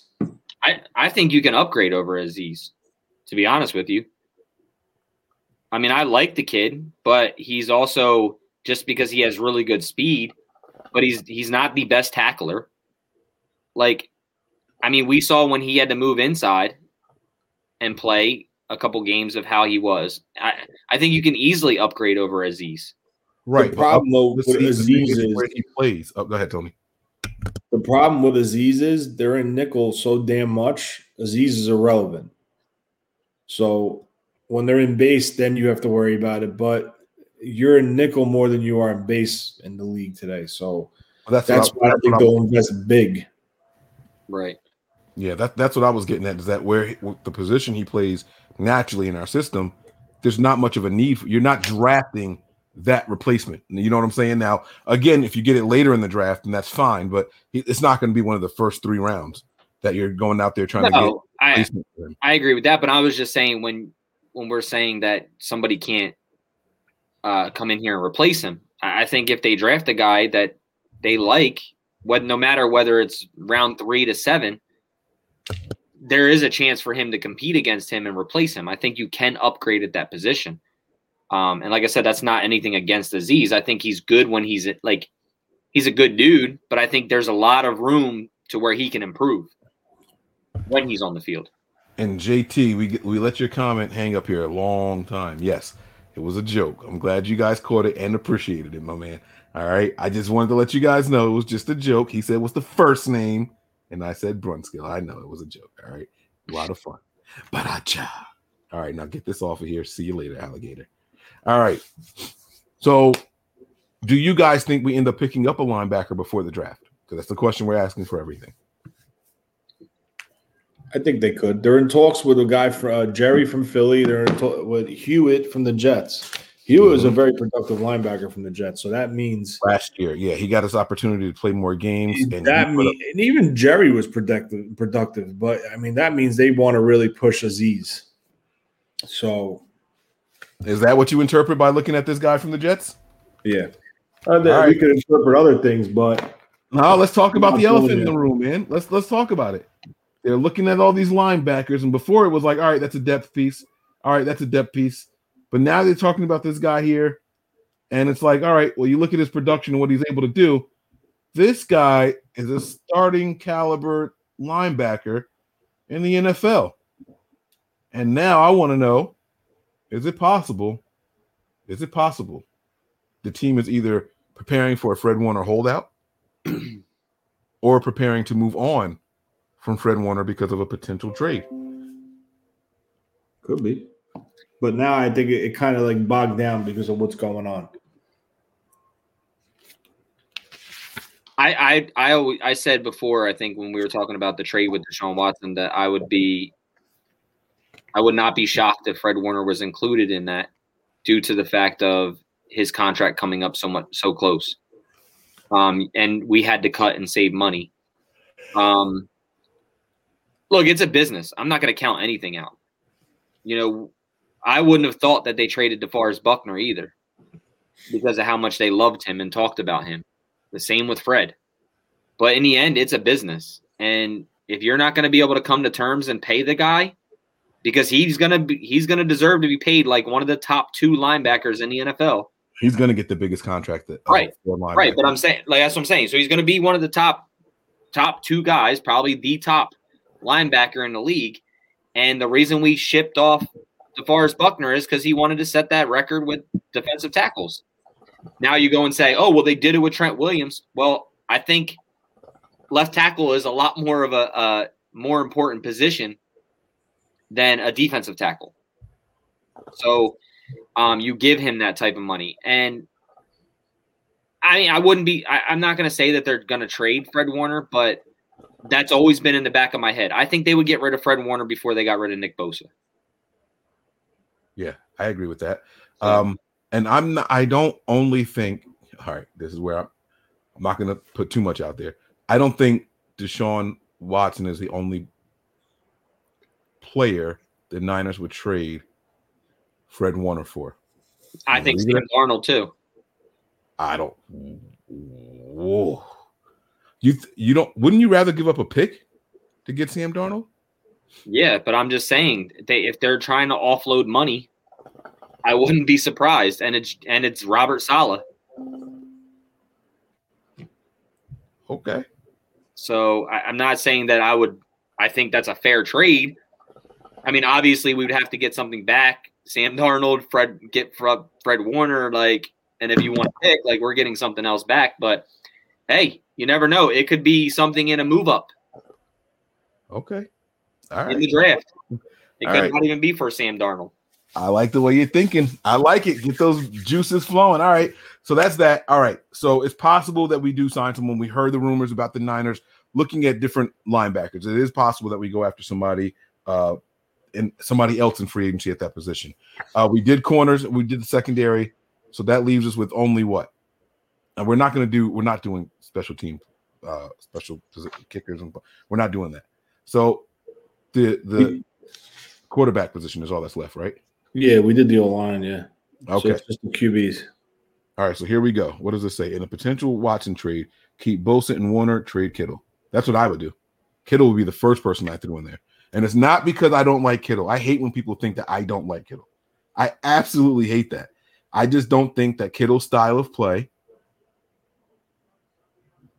which affects his availability, makes him worth that contract. I say you let him go. The money you would save, and you can get more production from somebody.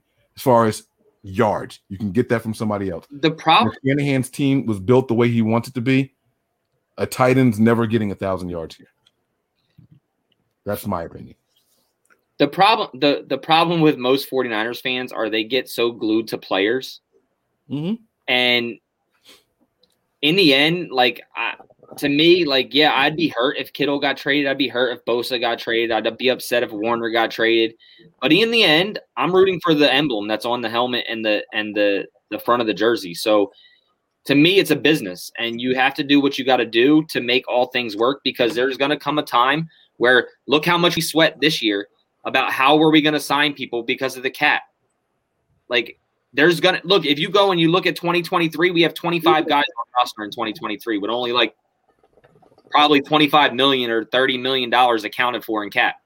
So like it's gonna come again to where when it's time to pay Nick Bosa and it's time to pay Nick uh Nick Bosa and Fred Warner and uh you know whoever else it may be like Alex Mack isn't young in 3 years like 2 years like you don't know there's there's a ton of things that you have to do to move on and we we as fans can't get stuck to a player like I, I understand getting stuck to hall of fame type players that played for the 49ers but you got to look at this as a business and while you may not like it everybody's replaceable in one one way shape or form Mm-hmm. No, I'm gonna say this right now. They trade Bosa, I will lose my shit. Yeah, no. telling you, I will, this team has Oh, struggled for too. years, for years to find a pass rusher, and they have one. You don't trade him. I'm sorry, you don't, because Out of now you three- you'll have, huh? out of those three tony who you trading first warner All bosa right. Bosa is definitely not even the candidate to be traded for anything. no, he's saying, he's saying out of those three, which one? So no, I know. I'm just saying he's not even in the equation. So it would be either Warner or um, Kittle. Uh, to be honest with you, I just looked at Kittle's contract. I, I don't know how we could trade Kittle because it's almost 16 million dollars in get dead cap if it's pre June one for trade or a cut? trade. So it's kind of like, how do you even? What is the Trade. post June one? Huh? Oh wait, no, no, that wasn't Kittle. I was looking up Nick Bosa. I'm sorry. Wait, I look Kittle right now. and he and he's up what next year is his last year on his contract isn't it Who? No, he's got he's got this year and next year, and then And then the but- fifth year. yeah, like right, Kittle. right that's no that's what i was saying but technically until the fifth year option he's only got next year so this year that we're in 2021 and then 2022 What is going on here? This site sucks. I, I I don't want to ask what site you're using. are you using over the cap or No, Spotrac. I, I can't stand Spotrac Haters everywhere. Page unresponsive. Okay, so uh that gets a nice fuck you and keep moving. I think I think that we could trade Kittle.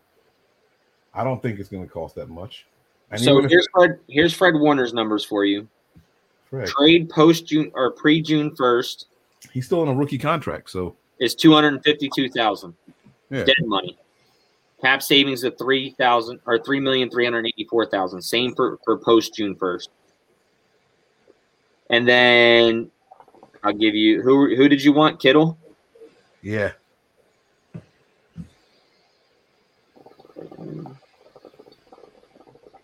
Tony, you had a great point though, man. This team searched and searched and searched and searched for a good edge rusher, and they finally got one just to trade him away two years later. I don't think so. There's no way they could do it. They would they it's 17, 17 9 Seventeen to trade him, pre June first. right? But what is it post June? That's what I'm getting right here. Uh, post June is five million three hundred thousand. Dun dun dun. You know what that reminds me of? Deshaun Watson's contract. Post June and pre a hundred. That's dead money, and then one hundred and fifty thousand in cap savings. But next year you would save twelve million dollars, and it would only be four million dollars dead money. See what I'm saying? so, did you give an answer, Tony, out of who you would send first? I, I don't know. I, I really don't know. It's tough. I love what Kittle brings to that offense, and he Warner is Warner is healthy. He's always there. He's the best at his position in the NFL. it, it- it's it's really tough because uh, you know I know your theory is he's not going to have a long career because of his style, but Well, there's his more. style, his age, there's more to it than just him bowling people over. He's great in the run game, man. He seals that edge like no tight end I ever see, like Bavaro type blocking. He's a, he's a really good tight end. He's he's he's one of the best Right. tight ends. And But it, for with eight games a year, with huh? for eight games a year, Well, we're not going to get into that because he got hurt both these last two seasons from poor quarterback play. So you take the poor quarterback play instead of him jumping seven feet in the air to overextend himself and getting his foot caught, his knee buckled. He's healthy. His main issue is his shoulder, and he plays through it. So I don't know. I I just feel he's. I don't know. It's a tough. It's tough, man. I'm, I'm, not getting rid of. Warner, and only for the fact that George Kittle's already paid. So Fred Warner's not out of those two. So you're going to get rid of the cheaper guy. You keep the guy that's already paid for and already accounted for, compared to the guy, dude. You're going to be paying him probably twenty million a year. Linebackers don't make that much. What are you talking about, bro? What's the highest? I'll tell you right now what the highest line. Linebackers don't make that much. He might top out at 14 million a year. I I would give him 15. I'd say 15. His number. not- would he- be. he- linebackers don't make 20 million. a year. Bobby Wagner's making eighteen. That's his cap hit. That's not what his average a That's year. his average a year. Eighteen. No. But What's his cap hit? Bobby and then CJ Mosley's the next one. His cap hit this year's seventeen million one hundred and fifty thousand. Mm. Bobby Bobby Wagner is the highest paid linebacker in the league right now Out of here. at 18 million a year, 17 for CJ Mosley, Zach Cunningham 14.5, Myles Jack 14.2. He's gonna make 20 million a year. I swear, in my head, I live in like 2003. Still. Bro, you said 10 million. What did you say? What was the number you said? I said 14 or 15.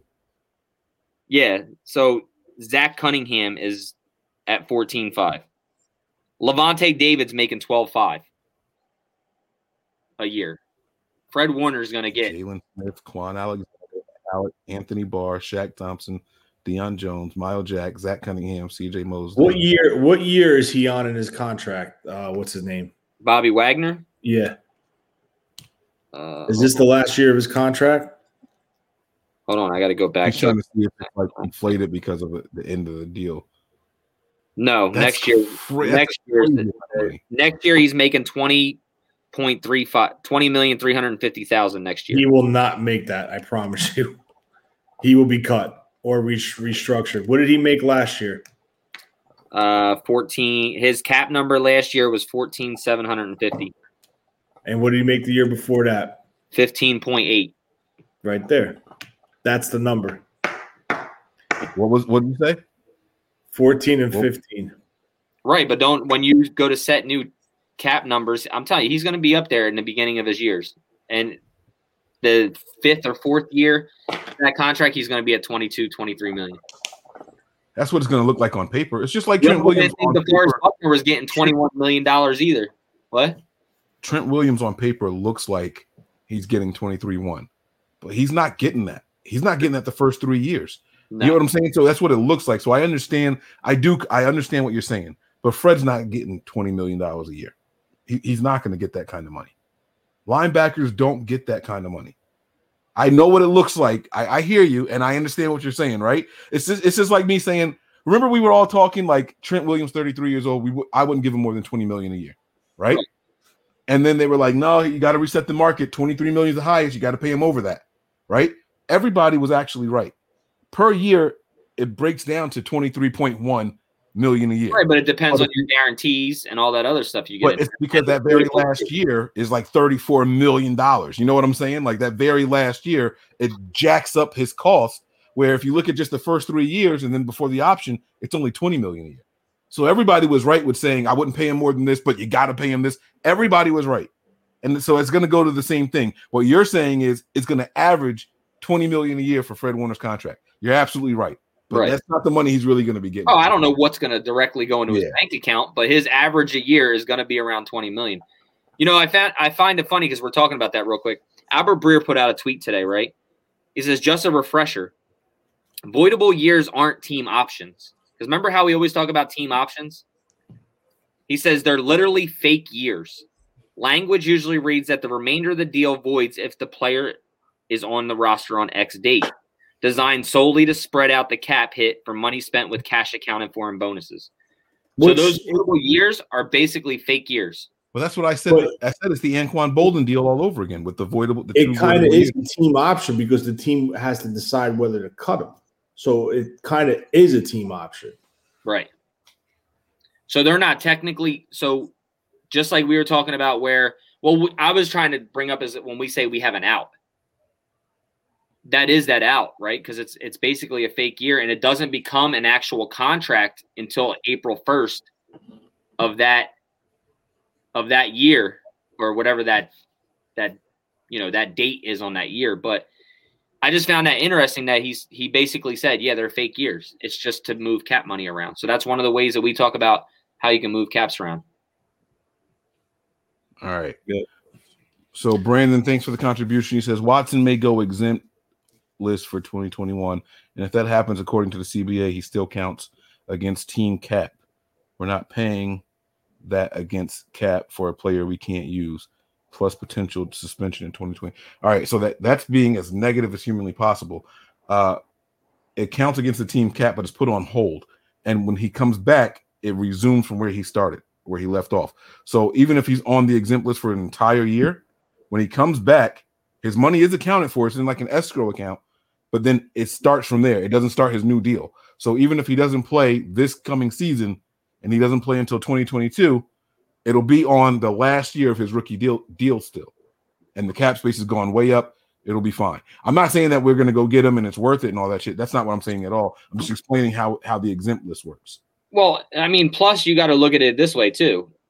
Whatever, if a team goes out and trades for him right now, they're going to restructure his contract to where he's making the least amount of money that he can this year with voidable outs in his contract in case something happens. They're not.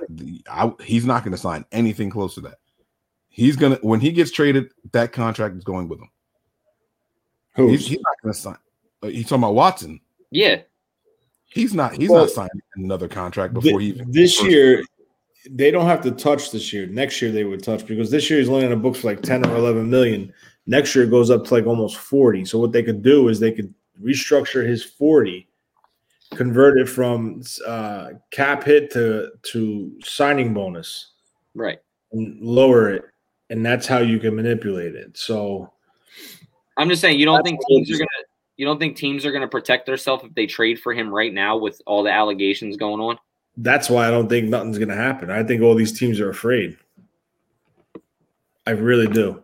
I think in that whole situation, I don't want to get stuck on that, but in that whole situation, I think Deshaun Watson's more screwed about time limit wise, and the Houston Texans are time limit wise from the NFL. I think all the other stuff is going to be, you know, figured out way before what the NFL figures out. And we know the NFL is a slow process of Well, the NFL was very proactive. They already reached out to the lawyer that's defending the females and right. Asked for information so they can start their own investigation. They reached out Right. to the police department for reports, and that's when we heard that there was nothing filed because the There's NFL no criminal charges filed. huh? There was no criminal filed. Right. Yeah, the NFL reached out to the local police departments and said, "Hey, what what's been filed against them?" And they were like, "Yeah, there's nothing here. It's only it's only civil shit." So now they're going to start doing the criminal stuff, but there was nothing there before. So the NFL has been proactive because they need to know if they need to put them on the exempt list. What they don't want is for this black eye, black eye, not black guy. They don't want for this black eye to go out there and be taking snaps, and that's what's being discussed the entire game. You know what I'm saying? Like here we are now. We're talking about him because it's someone that we thought we could be potentially trading for. But this is the talk of the entire league right now, Right. and the NFL does not want that. We want you guys excited about the draft. We want you guys excited about your teams. They don't want that. They want you to be excited that you boys and girls can go to Cleveland and watch the draft in person. Bro, why is there a Vikings fan in here talking shit?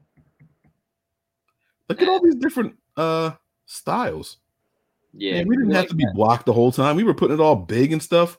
What are we doing, Nick? We got to step our game That's up. new though. That's new. That's new. Oh, these are new. Oh, that's why. yeah, All right. never liked that before. You never could pick which one it was. No, yeah. So Brandon, I'm not saying that the money doesn't count against the cap. It absolutely does, but it's put into an escrow. He won't get it until after he starts playing again. That's what I'm saying.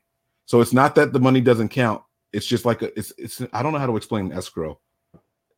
It's a savings account. Y- Yeah, it's like a separate account where if if I owe Tony a hundred million dollars, right, and I'm making payments every month of one million, all right, it's you can have an escrow account that has the money there and it'll pay it to him in the increments that we agree to. Like it's like it's there for when he needs it. It's- It's, I don't know It's to- like your mortgage. It's like It's your like your mortgage. You pay a mortgage. You pay a mortgage. X amount goes into an escrow account that pays your taxes. Right.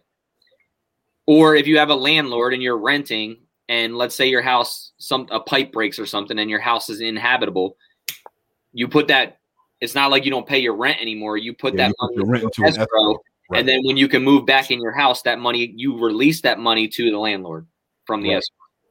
right. That's how it's supposed to be. Right. Idiots like my never mind. Like people I know who say, "Oh well, they didn't fix anything, so I'm not paying rent." That's not how it works. Not how it works. That's not how it works. you can't, you can't go on bougie spending. Yeah, Like, that's not how it works. Put that money away. Trust me. Trust me. Put it away. All right. So I think we did the whole group except for quarterbacks. Let's wrap this thing up here in the next couple of minutes, guys. We got to talk about the quarterbacks. There's only three on the roster. We have Jimmy Garoppolo, Josh Rosen, and Josh Johnson. Okay. Those are three quarterbacks on the roster. I think we're all content with those guys. Uh, John Lynch and Kyle have come out and said over and over they need to upgrade the backup position. I think this team actually has faith in Jimmy Garoppolo. I think with this new offensive line, they think that Jimmy can maintain his composure and feel confident again and be the Jimmy that we saw at the end of the Super Bowl run regular season. Be the Jimmy that we saw when he first came with the simplified offense. I don't think Kyle's afraid to revert back. I think Kyle wants to do more and wants to open this thing up, but I think that Kyle wants to win more than he wants to do that. If I have to win by doing X, Y, and Z instead of A, B, and C, then fine. We'll we'll X, Y, and Z this bitch all the way through. What do you guys think about the quarterback position? And is this Minshew mania a thing? Because we got to talk about this. We, we haven't talked about it on this show yet. So let's talk about the quarterback position, guys. How do you feel about it, first of all? And do you think we address it before the draft? Tony, you take Yeah, it. you want to go first? Go ahead, Tony. All right. I I think the quarterback position needs to be addressed. Um, what do I think is going to happen? I think Jimmy will be here and he will play this year um, because of all the upgrades that they did to this offensive line. Uh, the key factor to me is number one, they didn't touch his contract, and number two, when you start talking about and worrying about upgrading your backup, that's an issue because that means there's serious question about your starter, whether it's performance or it's health. Um, I the Niners have been on an every in on every quarterback that's been available, from Stafford to Darnold to uh, Matt Ryan to freaking Flacco. I mean, everybody, uh, Trubisky, everyone that was on the market, they were they kicked the tires or did their uh, due diligence on them. So basically, what I think is happening at 49 49 is there's a big whiteboard. On top of it, it's Jimmy Garoppolo. And then next to it, it's every quarterback that they could potentially get their hands on that's available via trade, via free agency, or via draft. And they're they're doing their due diligence due diligence on all those players, and they're trying to figure out the best way to go about this. I think we could all agree what Jimmy makes and how he performed and how many games he's missed since he's been a 49er. It doesn't line up. Okay. Um, the poor throws, the poor quarter uh, quarterbacking in the Super Bowl. Um, there's games where he'll wow you, and then there's games where you're like, "What the hell is he looking at?" Um, so I, I think this year, if there's a, a way that they could upgrade it, I think they're going to do it. And I think this whole thing with you know the New England being the option A, for Jimmy's option A, I honestly feel that the way this team operates is you saw it with Trent Brown and Mike McGlinchey. They keep their mouths shut until they lock the new person up, then they get rid of the old. So until they solidified a, a guy coming in, like you know, everyone was like, "Oh, shaking their head about Joe Flacco." From what I read today, like on Twitter and all these articles that come out, they went pretty. They they really wanted Flacco to come to San Francisco. Now, what that tells me is this is a guy who's played for Gary Kubiak in Baltimore and actually outperformed Jimmy Garoppolo's 2019 stats. Played with Scangarello in Denver before he got hurt with his neck injury or back, whatever the hell it was. And for them to go after him, that tells me that he would have been the bridge potentially, or at least he would have been the backup. I think a deal if once they solidify and figure out who that guy is and they can get him in here, Jimmy's gone. That's just my opinion. Whether it's going to be a draft, whether they move up in a draft, whether it's trading for Sam Darnold, Teddy Bridgewater, whoever the hell it may be, I do think that they are seriously looking to upgrade this. And if you listen to John Lynch and Kyle, the number one thing that they kept saying was, we're looking to upgrade our whole quarterback room. So guess what? That means everybody. So it wouldn't shock me in the draft day trade once they solidify uh, trading up for somebody that they trade Jimmy to New England. Um, I know people are saying, well, New England just signed Cam Newton. Yeah, well, if you look at Cam Newton's contract, there's only $3 million guaranteed. So that tells you absolutely nothing in what they believe in him and what they feel about him. Now, Gardner Minshew. Gardner Minshew's had ties to Kyle Shanahan in the Senior Bowl. Um, played very well in the Senior Bowl. Uh, I know they ran a brief offense of the, what Kyle runs in San Francisco at the Senior Bowl.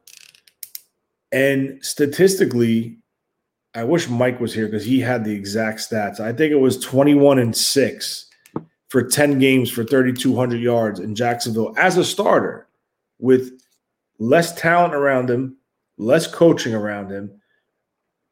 And, you know, you're not looking for this guy to come in and be your franchise quarterback. You're looking to bring him in. It's going to cost you late round picks. He's still two years under contract for under a million dollars each year. And then you go get your guy in the draft. Now, who that guy is, I couldn't even friggin' tell you. But the difference is the play of Minshew, the play of Sam Darnold, the play of this one, the play of that one. And then you look at Jimmy, and the problem is Jimmy's like, there, there's something's not right. I'm not saying all these guys are better than Jimmy, but they move around the pocket better. They feel the pressure better. They, they, they make the throws that need to be made. Now, if you transition them into this offense where a player is schemed open on every play, all you need is a quarterback just to make that throw that's schemed open. We've seen it all year. Guys running across the field wide open, and Jimmy don't see it.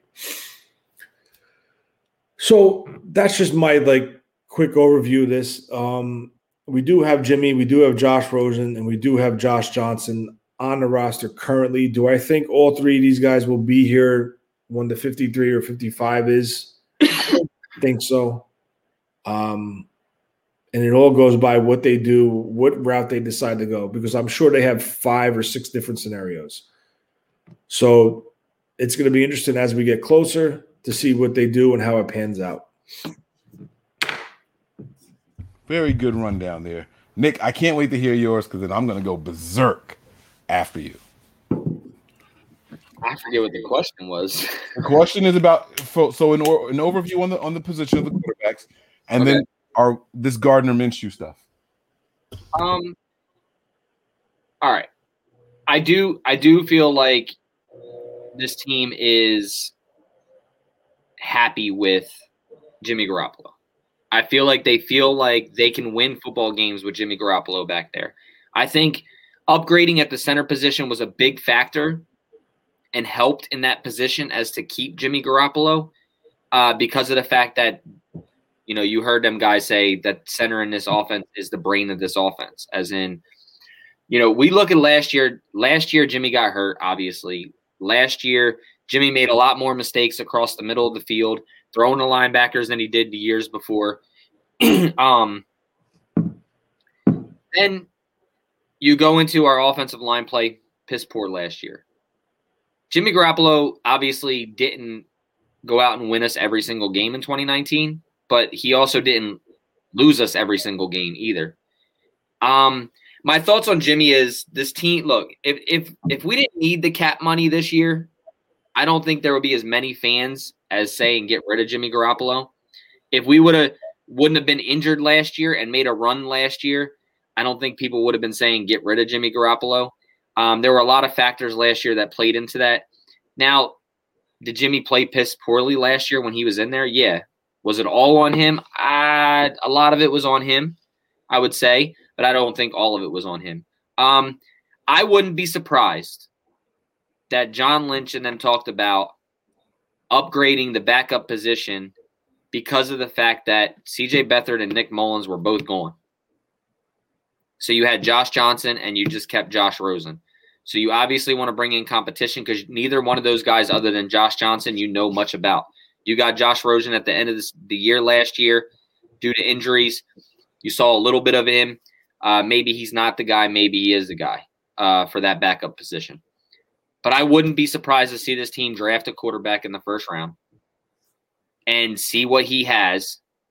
Either A, you got the same amount of outs this year you're to say you're to have 2.4 dead money this year and 1.4 next year on Jimmy Garoppolo. You've already got pretty much all your your uh your cap done for this year, bringing your guys back that you wanted.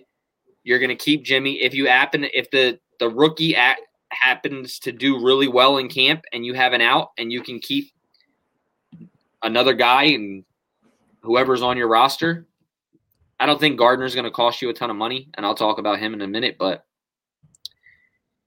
I wouldn't be surprised to see the, the Niners draft a quarterback and utilize him to push Jimmy.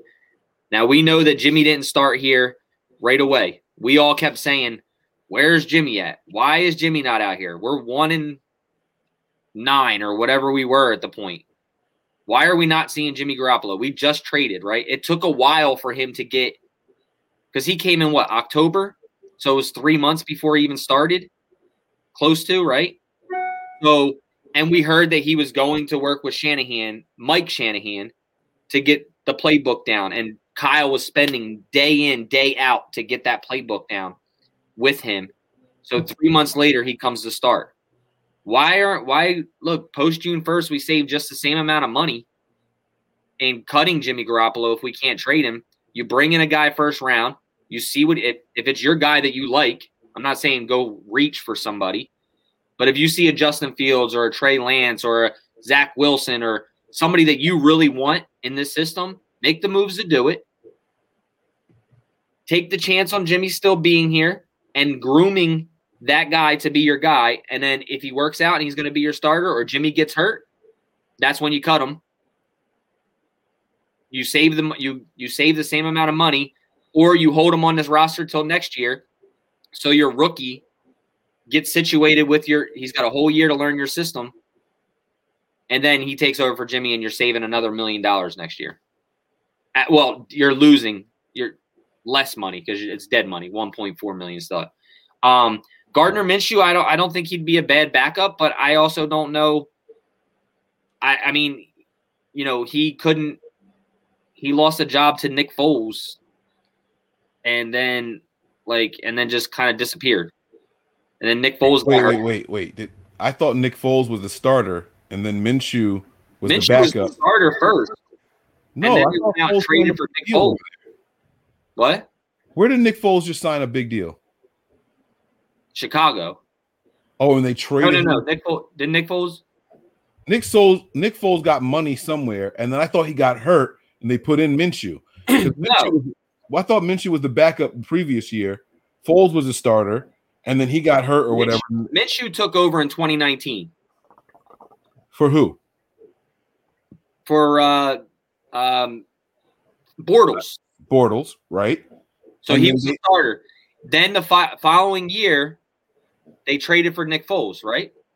That's what I thought, and I thought they gave Foles a, a contract. They gave Foles a big contract and was the starter, so that you didn't. They didn't- they weren't sold on Minshew, and Minshew played really well. So they went out and traded for Nick Foles from the Eagles.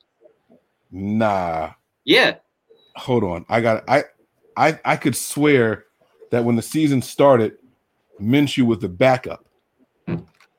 yeah. After they sold, after yes, that's what I'm saying. After they went and traded for Foles, he was the backup. When he was running the Jacksonville team and it was the Minshew mania, then they went out and traded for Nick Foles.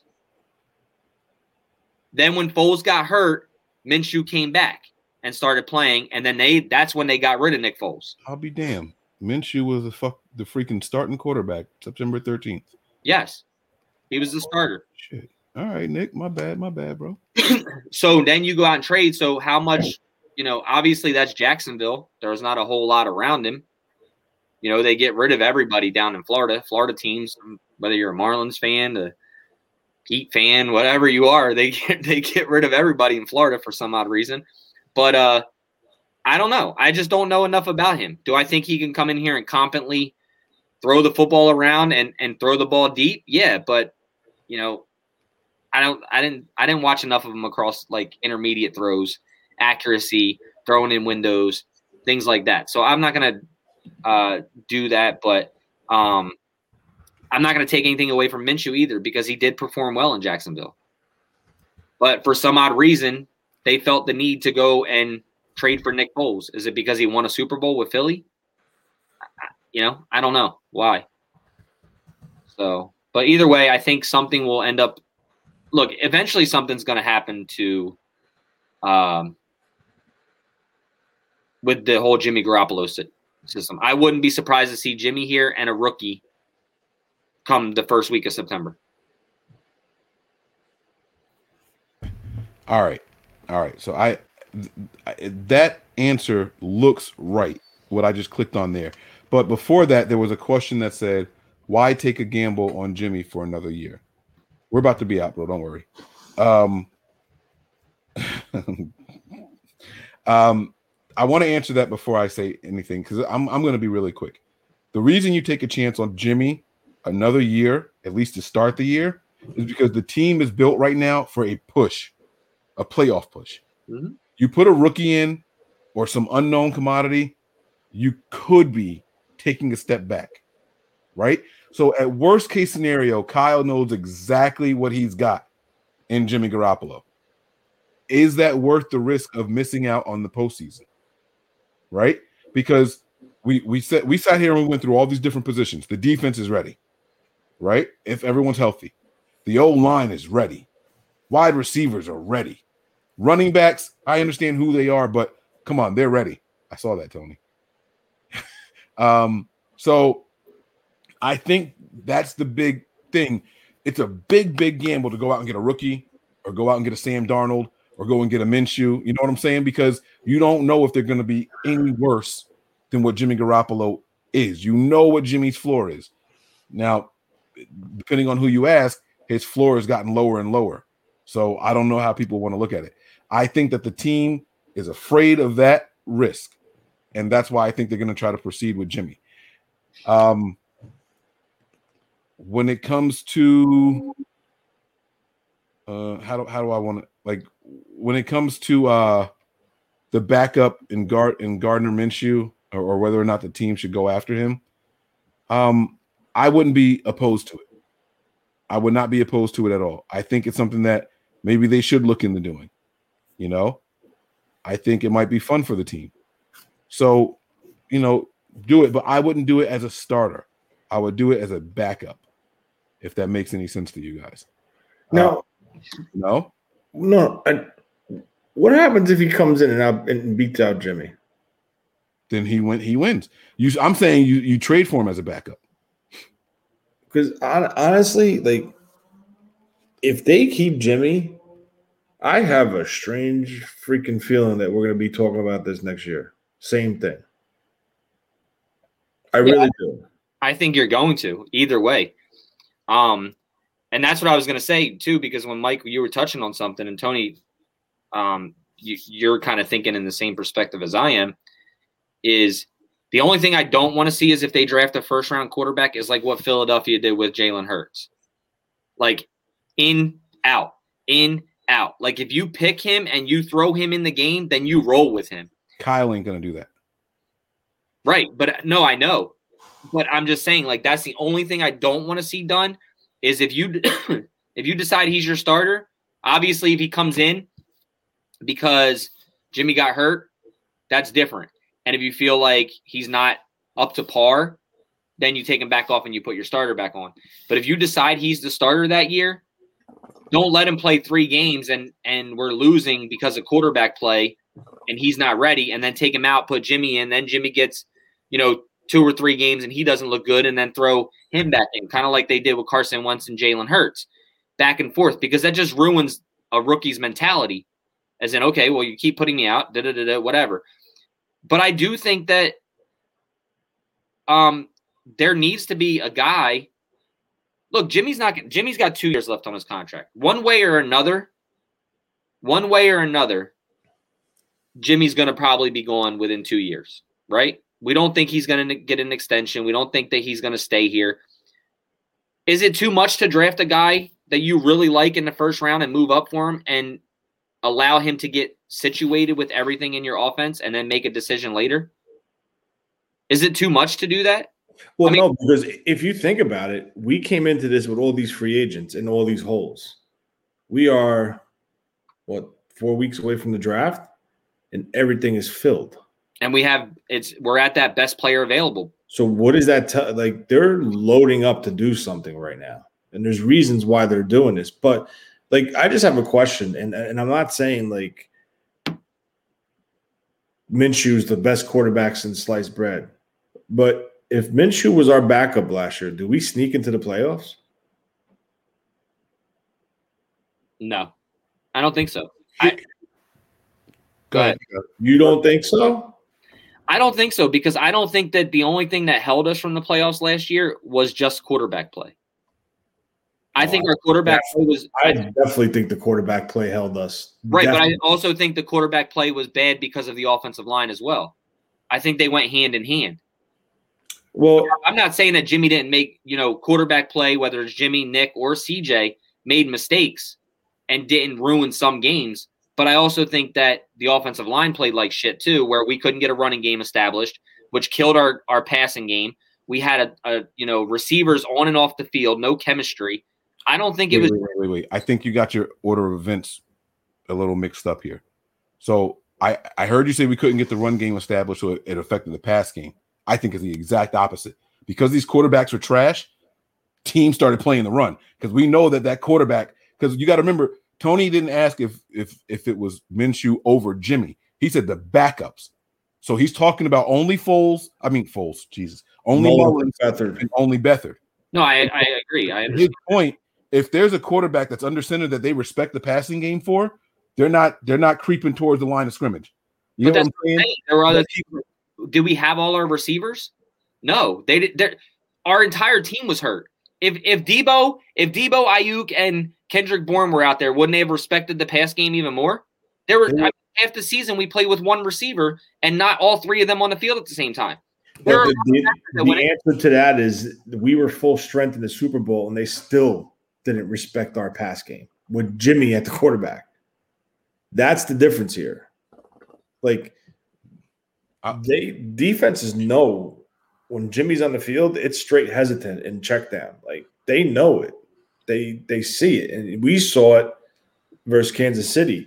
And what we saw last year is this team, like they I can't even explain it. It, it was it was so bad. Like the court the, the Nick Mullens didn't move at all. He just dropped, hit his fifth step or seventh step, and he just stood there.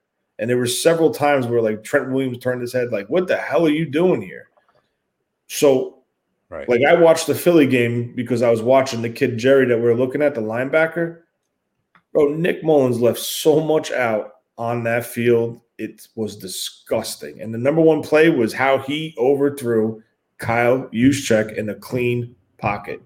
Clean pocket, no pressure. He overthrew him. Now, what I'm trying to say is, can Gardner Minshew make that throw? Right, but the, the he can make that throw. But your question was, would we have snuck in the playoffs? And I think there were a lot that, of that leads into that answer. If he can make the stupid throws, the easy, simplistic throws, we could have snuck into. The, I'm not saying make a run to the Super Bowl by all Right. means. Right. but I think we could have at least got into the bottom, the wild card of the playoffs with competent quarterback play. so you That's think all I'm trying to at least three games with competent quarterback play? Hmm? You think we won at least more three more games with competent quarterback play? I definitely think we would have beat the, we we would have beat the Eagles.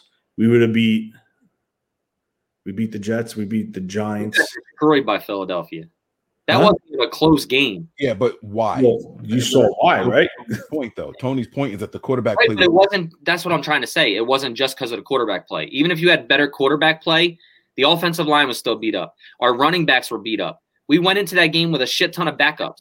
The the the um, we were playing with a uh, uh, Nick Mullens in that game. We were playing with offensive linemen being down, a new a, a new center, wide receivers not all on the field, defensive guys being hurt. Like there were a ton of things that that pushed this team to not making a playoff push other than just quarterback play. But the thing is, I understand what you're saying. I respect it. There were still people running wide open across the field. So how Yeah. bad was it? I understand that, but there were still people running wide open on the field in 2019 with with Jimmy Garoppolo too. Like I understand that. I'm not saying that quarterback's not a problem. I just don't know if we would have won three or like. I slid into the definitely think we could have won a lot. Not a lot. We easily could have won three more games. I, I, that's just my opinion. From what I've watched, it there's I don't know. I don't know. Believe me, It's it- interesting to go back and look. It's just I, I just and I don't want to stick up for, I don't want to stick up for the quarterbacks because that's not what I'm trying to do. I'm just I'm just saying that this team last year was a pile of shit. we had that still competed though. That's the scary thing. We still competed game in and game out. That's the difference. We never minus the the the Miami game. We got blown out of the That's what water. was Miami that blew us out. listen. I'm gonna I'm gonna with that Eagles game in particular. I think if Minshew was there, we win that game. We had McKinnon as the running back and Jeff Wilson, but we had Brandon Aiyuk, Deebo Samuel, George Kittle, Kendrick Bourne. That's where you win that game. You put that game in particular on the back of the quarterback. I think I think we win that game. I'm looking at the, I'm looking at the the the box score from that game. You had Brandon Aiyuk with one catch for 38 yards and a touchdown. One catch. You had Deebo Samuel. Yeah, that was one, the catch that he jumped over the Yeah. right. You got Deebo Samuel, one catch for 10 yards. George Kittle, one catch for eight yards. No, bro, that, that was Deebo's first game back too, wasn't it? Mhm. and he was on a pitch count that game. I remember that. Yeah, But I'm one- saying he wasn't, catch? he wasn't 100 percent You have because he went back out after that game. I don't even think he played that whole game. I'm sorry, George Kittle had 15. That was the game that George Kittle had the 15 receptions, Yeah, 183. I'm sorry, I gave you guys the wrong numbers. I'm sorry. So Deebo was three for three. I'm sorry, I was looking at rushing attempts. My bad. The one in 38 was Brandon Aiyuk's rush. I'm sorry. Aiyuk had two receptions for 18 yards. Uh, Deebo had three receptions for 35 yards. Kittle had 15 receptions for 183 yards and a touchdown that game. I think we win that game. That's the kind of game that you put on the backs of the quarterback and let him make plays. The problem with that game was McKinnon was the lead back because Wilson got hurt Yeah. and Mostert was already out, and McKinnon ended up with 14 carries. Like that's that's where the that's where the mistake really came in. But if you if you go back and you look at the the team, uh, you guys are talking about whether or not you can find three more wins if we have comparable backups in there, like decent decent backups. Uh, you look at the the game against the Cowboys. What was the final score in that game? That's a game we should have had. We had the lead going into the fourth quarter, and Mullens just got colorblind. I, we I, went we went toe to toe with Seattle in week 17 with Beathard. We were right there in that one. Um I think I think we lost to Seattle both games. Maybe maybe it was the other game that we were we were toe to toe with them. But you know what I'm saying? Like there, there's games in here I don't know how Green Bay looked. I don't remember how that game looked. But no, Green Bay was a disaster because that was the game where everybody was out because of the false positive COVID test. That's right. We didn't have a tackle and all that shit. You're We absolutely right. didn't have receipt. That was River Cracraft and Richie James in that game. That's understandable. All right. but I, I don't know. I get it, but it's it's it's it's a really good conversation. The fact that the team is so desperate to upgrade the backup position, that's the one position they keep speaking on, tells me that they might be willing to ride this thing out with Jimmy, and they're just looking for somebody else behind him in the event of he gets pulled or injured or whatever. So that's that was the purpose of that that point of the And there's part of me that kind of wants to see Jimmy behind this line now with all the upgrades. But then there's the other part of me saying that we could potentially be in the same position next year, talking about the same freaking thing. Well, here's what I think the team should do, and you guys let me know if you agree or not. One, you do try to upgrade the backup position. If it's a Gardner, Minshew, uh, if it's uh, Sam Darnold, whatever, you go out, you upgrade the backup, you keep Jimmy, and you do not let whoever your backup is and Jimmy affect what you do in the draft. If one of those top quarterbacks fall to you, you get that quarterback. And I'm not saying you start the league year with an open competition. I don't care if they say Jimmy is the guy, but you better be grilling and training whoever it is that is looking like the better option. You get them ready. And in the event that you think or the time is right, you make the switch. Think about this. Before before we went to the Super Bowl, I'm talking about the Harbaugh year, right? Alex Smith started that season. hmm He played the seven games. Kap played nine. They made the switch. They never looked back. You get to the Super Bowl. There's there's something to be said for when you make a switch and you're confident in the next guy, right? Because now teams have no film. You can do whatever you want for those next three games. Yeah. You know what I mean? That, that's if you get confidence in a backup or or a rookie, you get confidence in them. That's three free games right there. As long as you operate that playbook the way you you know you can, that's three free games. Then after the three games, they get the film on you and they start teetering in, and, and, and you know what I'm saying. That's when they hanker down after the three games. But that's three free games. You put Jimmy in there for let's just say nine games, right? You put Jimmy in there for nine games, and you hope that you can win six of those nine. You're six and three. You put in whoever the other person is. Now you're nine and three. Maybe you lose one of them because you know turnovers or some shit like that, right? But either way, now you're now you're eight and four. You get what I'm saying? You got to hanker down, and now you get get to your shit, and you got to win two more games to make it to the postseason. You get what I'm saying? Like so Yeah. that that could be the way that the team addresses the season this year. I would not be surprised at all if we see something like that this season. I Yeah. don't think you have to get rid of Jimmy. I don't think you have to avoid drafting somebody or picking up somebody. I think if you see if you have a position, if you're in position to go up and get a quarterback that you like, you know you're going to be replacing him within two years. If there's somebody that you like in this draft, you go, you move up, you get the guy that you want, Damn right. and then what if he look before we were kind of forced to where we said if you draft a first round quarterback, you have to play him. You Mhm. don't have to play him right now. You you can win football games with Jimmy. You upgrade updated your offensive line. Your running backs are coming back. Your defensive front's coming back healthy. Let the kid learn. Like let him do whatever he has to do, and then when you feel ready, then make the move. If if you feel that way and you're competent with your backups, you know it.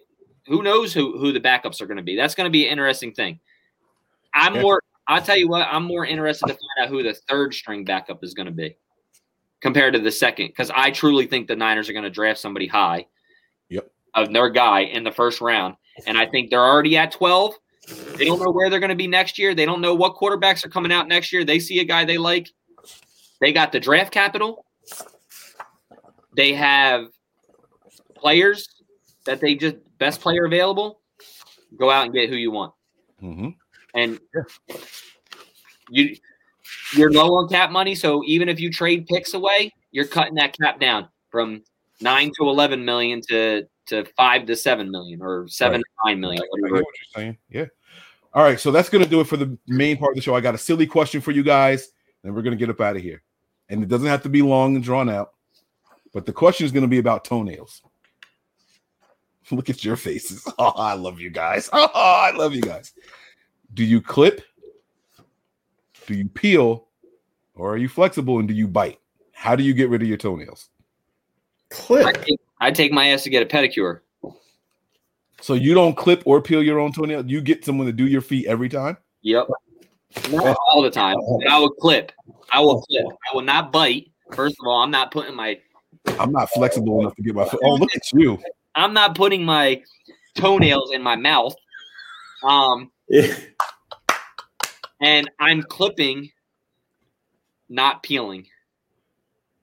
But I'm going to get that massage and that nice lotion and get a nice clip and shit that back when I can, especially after being in, you know, working 12 to 15 hours in steel toe boots. Uh, yeah, hi. Yeah, I know. Yeah, it's nice to go. And, it's nice to go and get them shits done. Okay. All right, Tony. Are you? You said you're a clip guy. Absolutely. You guys don't peel your toenails at all. So I'm the only one. I, I hate you. Like, you're the only one that sits there and bites your fingernails and spits them all over your house too on the camera. I, I got better. I, I put them in a little pile and I scrape them in my hand and throw them away now. I used to just, but I don't do that anymore. So Uh, I'm the only one that peels their toenails. and you don't bite them too. No, I can't. I'm not. My my knees don't work that way no more, bro. If they could though, you would. No, no. I did it. Uh, I probably bit my toenails up until about ten years old. Right. So, about ten years saying. so you have done it before. Oh, You're oh, yeah, hell yeah. I've done it You're a biter, bro. I can tell you're a biter. Yeah. Oh yeah. Like, you bite the inside of your lip. Uh huh. You do this. You bite your skin all the time. Mm-hmm. So I know you biting them toenails one point in your life. Oh yeah, hell yeah, I used to do that shit. Now here's the thing: the best feeling in the world when you got to get your feet done, you get that ingrown nail on the side of your big toe, like that little corner, and you can't get down there. You go and let I almost said what I said. Uh, uh, what I was you go and let the lady rub your legs down, and she gets under there and clip the pain to relief. There is no better feeling in the world, bro. That feeling of when they get that ingrown nail on the on the edge and just clip, boom. As soon as they cut that joint, instant relief, man. It is the best feeling in the freaking world. Best you know, you know you only get ingrown toenails from peeling, right? Yes, that's what people keep telling me. That's why you got to stop. You got to stop peeling them. I can't. Not Right. true. Because if you, I don't you get cut it on an angle, if you cut it on an angle in the corner, that's how you get it. Yeah. If you cut it, if you don't round it off, and you cut it at a straight angle, like if you just cut it straight across like this, and you're too low, you can grow one. Oh, so it has to be curved. If you round it, you're not gonna get one. Nah, but all my nails that I peel off are shaped like the moon, the crescent. They're, Yeah, but you're, you're pulling it off, so some of it comes off the nail, going down the edge. How do we get in the? yo, Mariah. I don't bite my toenails no more. I said 10. I haven't done that in over 25 years. All right. True story. Yo, I'm going to bed. Jesus. on that note, if you put your feet in your mouth, I swear to God, someone hit you way too many times. I was abused as a kid. That's cool. I ain't no shame in my game. There's no shame in my game. I got, I got, yeah, shut up, man. It- it- I don't do it anymore. I don't do it anymore. I'm a new person, guys. Jan Trostella says, "Does this lead to a sponsor or something?" Nope. Welcome to NBN, bro. Or, or, no, I'm kidding. Not. All right, that's gonna do it, man. We want to thank you guys for rocking out with us. I really, really appreciate everybody who stayed in here. Look at this. This is a low blow. Now, why? Why? Why? She loves me. She's cleaning up that carpet of hers. No, I got her a really nice vacuum cleaner for that. This vacuum is incredible. It is really, really nice. Is But listen, all jokes aside, we want to thank you guys for rocking out with us and sticking with us as long as you did. We did over two hours tonight. We were only planning an hour and a half. So bravo to you guys, the panel. Nick, Tony, you guys did an amazing job breaking down the roster. I really, really, really like what you guys said tonight, especially at the end for the quarterback. Uh, I think we saved the best for last. And I think that we all kind of came to the similar conclusion. You keep Jimmy, you draft your guy if he's there, you get your backup if he's out there, and you rock out and see what happens and, and let the chips fall where they may. The team is primed to make a, a, playoff push, and you don't want to blow that. You don't want to get rid of Jimmy and think, damn, what if? What if the offensive line could have made him play better? What if da da da da da? So we got we owe it to ourselves to see what the cards hold. I know this much. Like Nick said about 45 minutes ago, we cheer for this emblem. All right. You guys see it over my head. That's what we're going for. You see it in Nick's background. You see it on Tony's hat. It's all over here. That's what we cheer for, guys. And so if Kyle decides we're getting rid of Jimmy and Rosen and Johnson, and we're going to bring in whoever, we're going to be watching just as intently as we were before. All right. So thank you guys so so much for rocking out, fellas. I'm going to give you the floor for final words, and then we're going home. Tony, I'm tired of shit. I'm going to bed, man. I like those final words. Nick, Tony, good night, man. Uh, Like, no, man, it's just just quick and easy, but uh, stay faithful. You know, trust the process. Trust the process. all right, and that's going to do it for us, guys. Thanks for rocking out with us. Prepare for glory. anticipate pain. But always remain faithful. We out of here. Peace.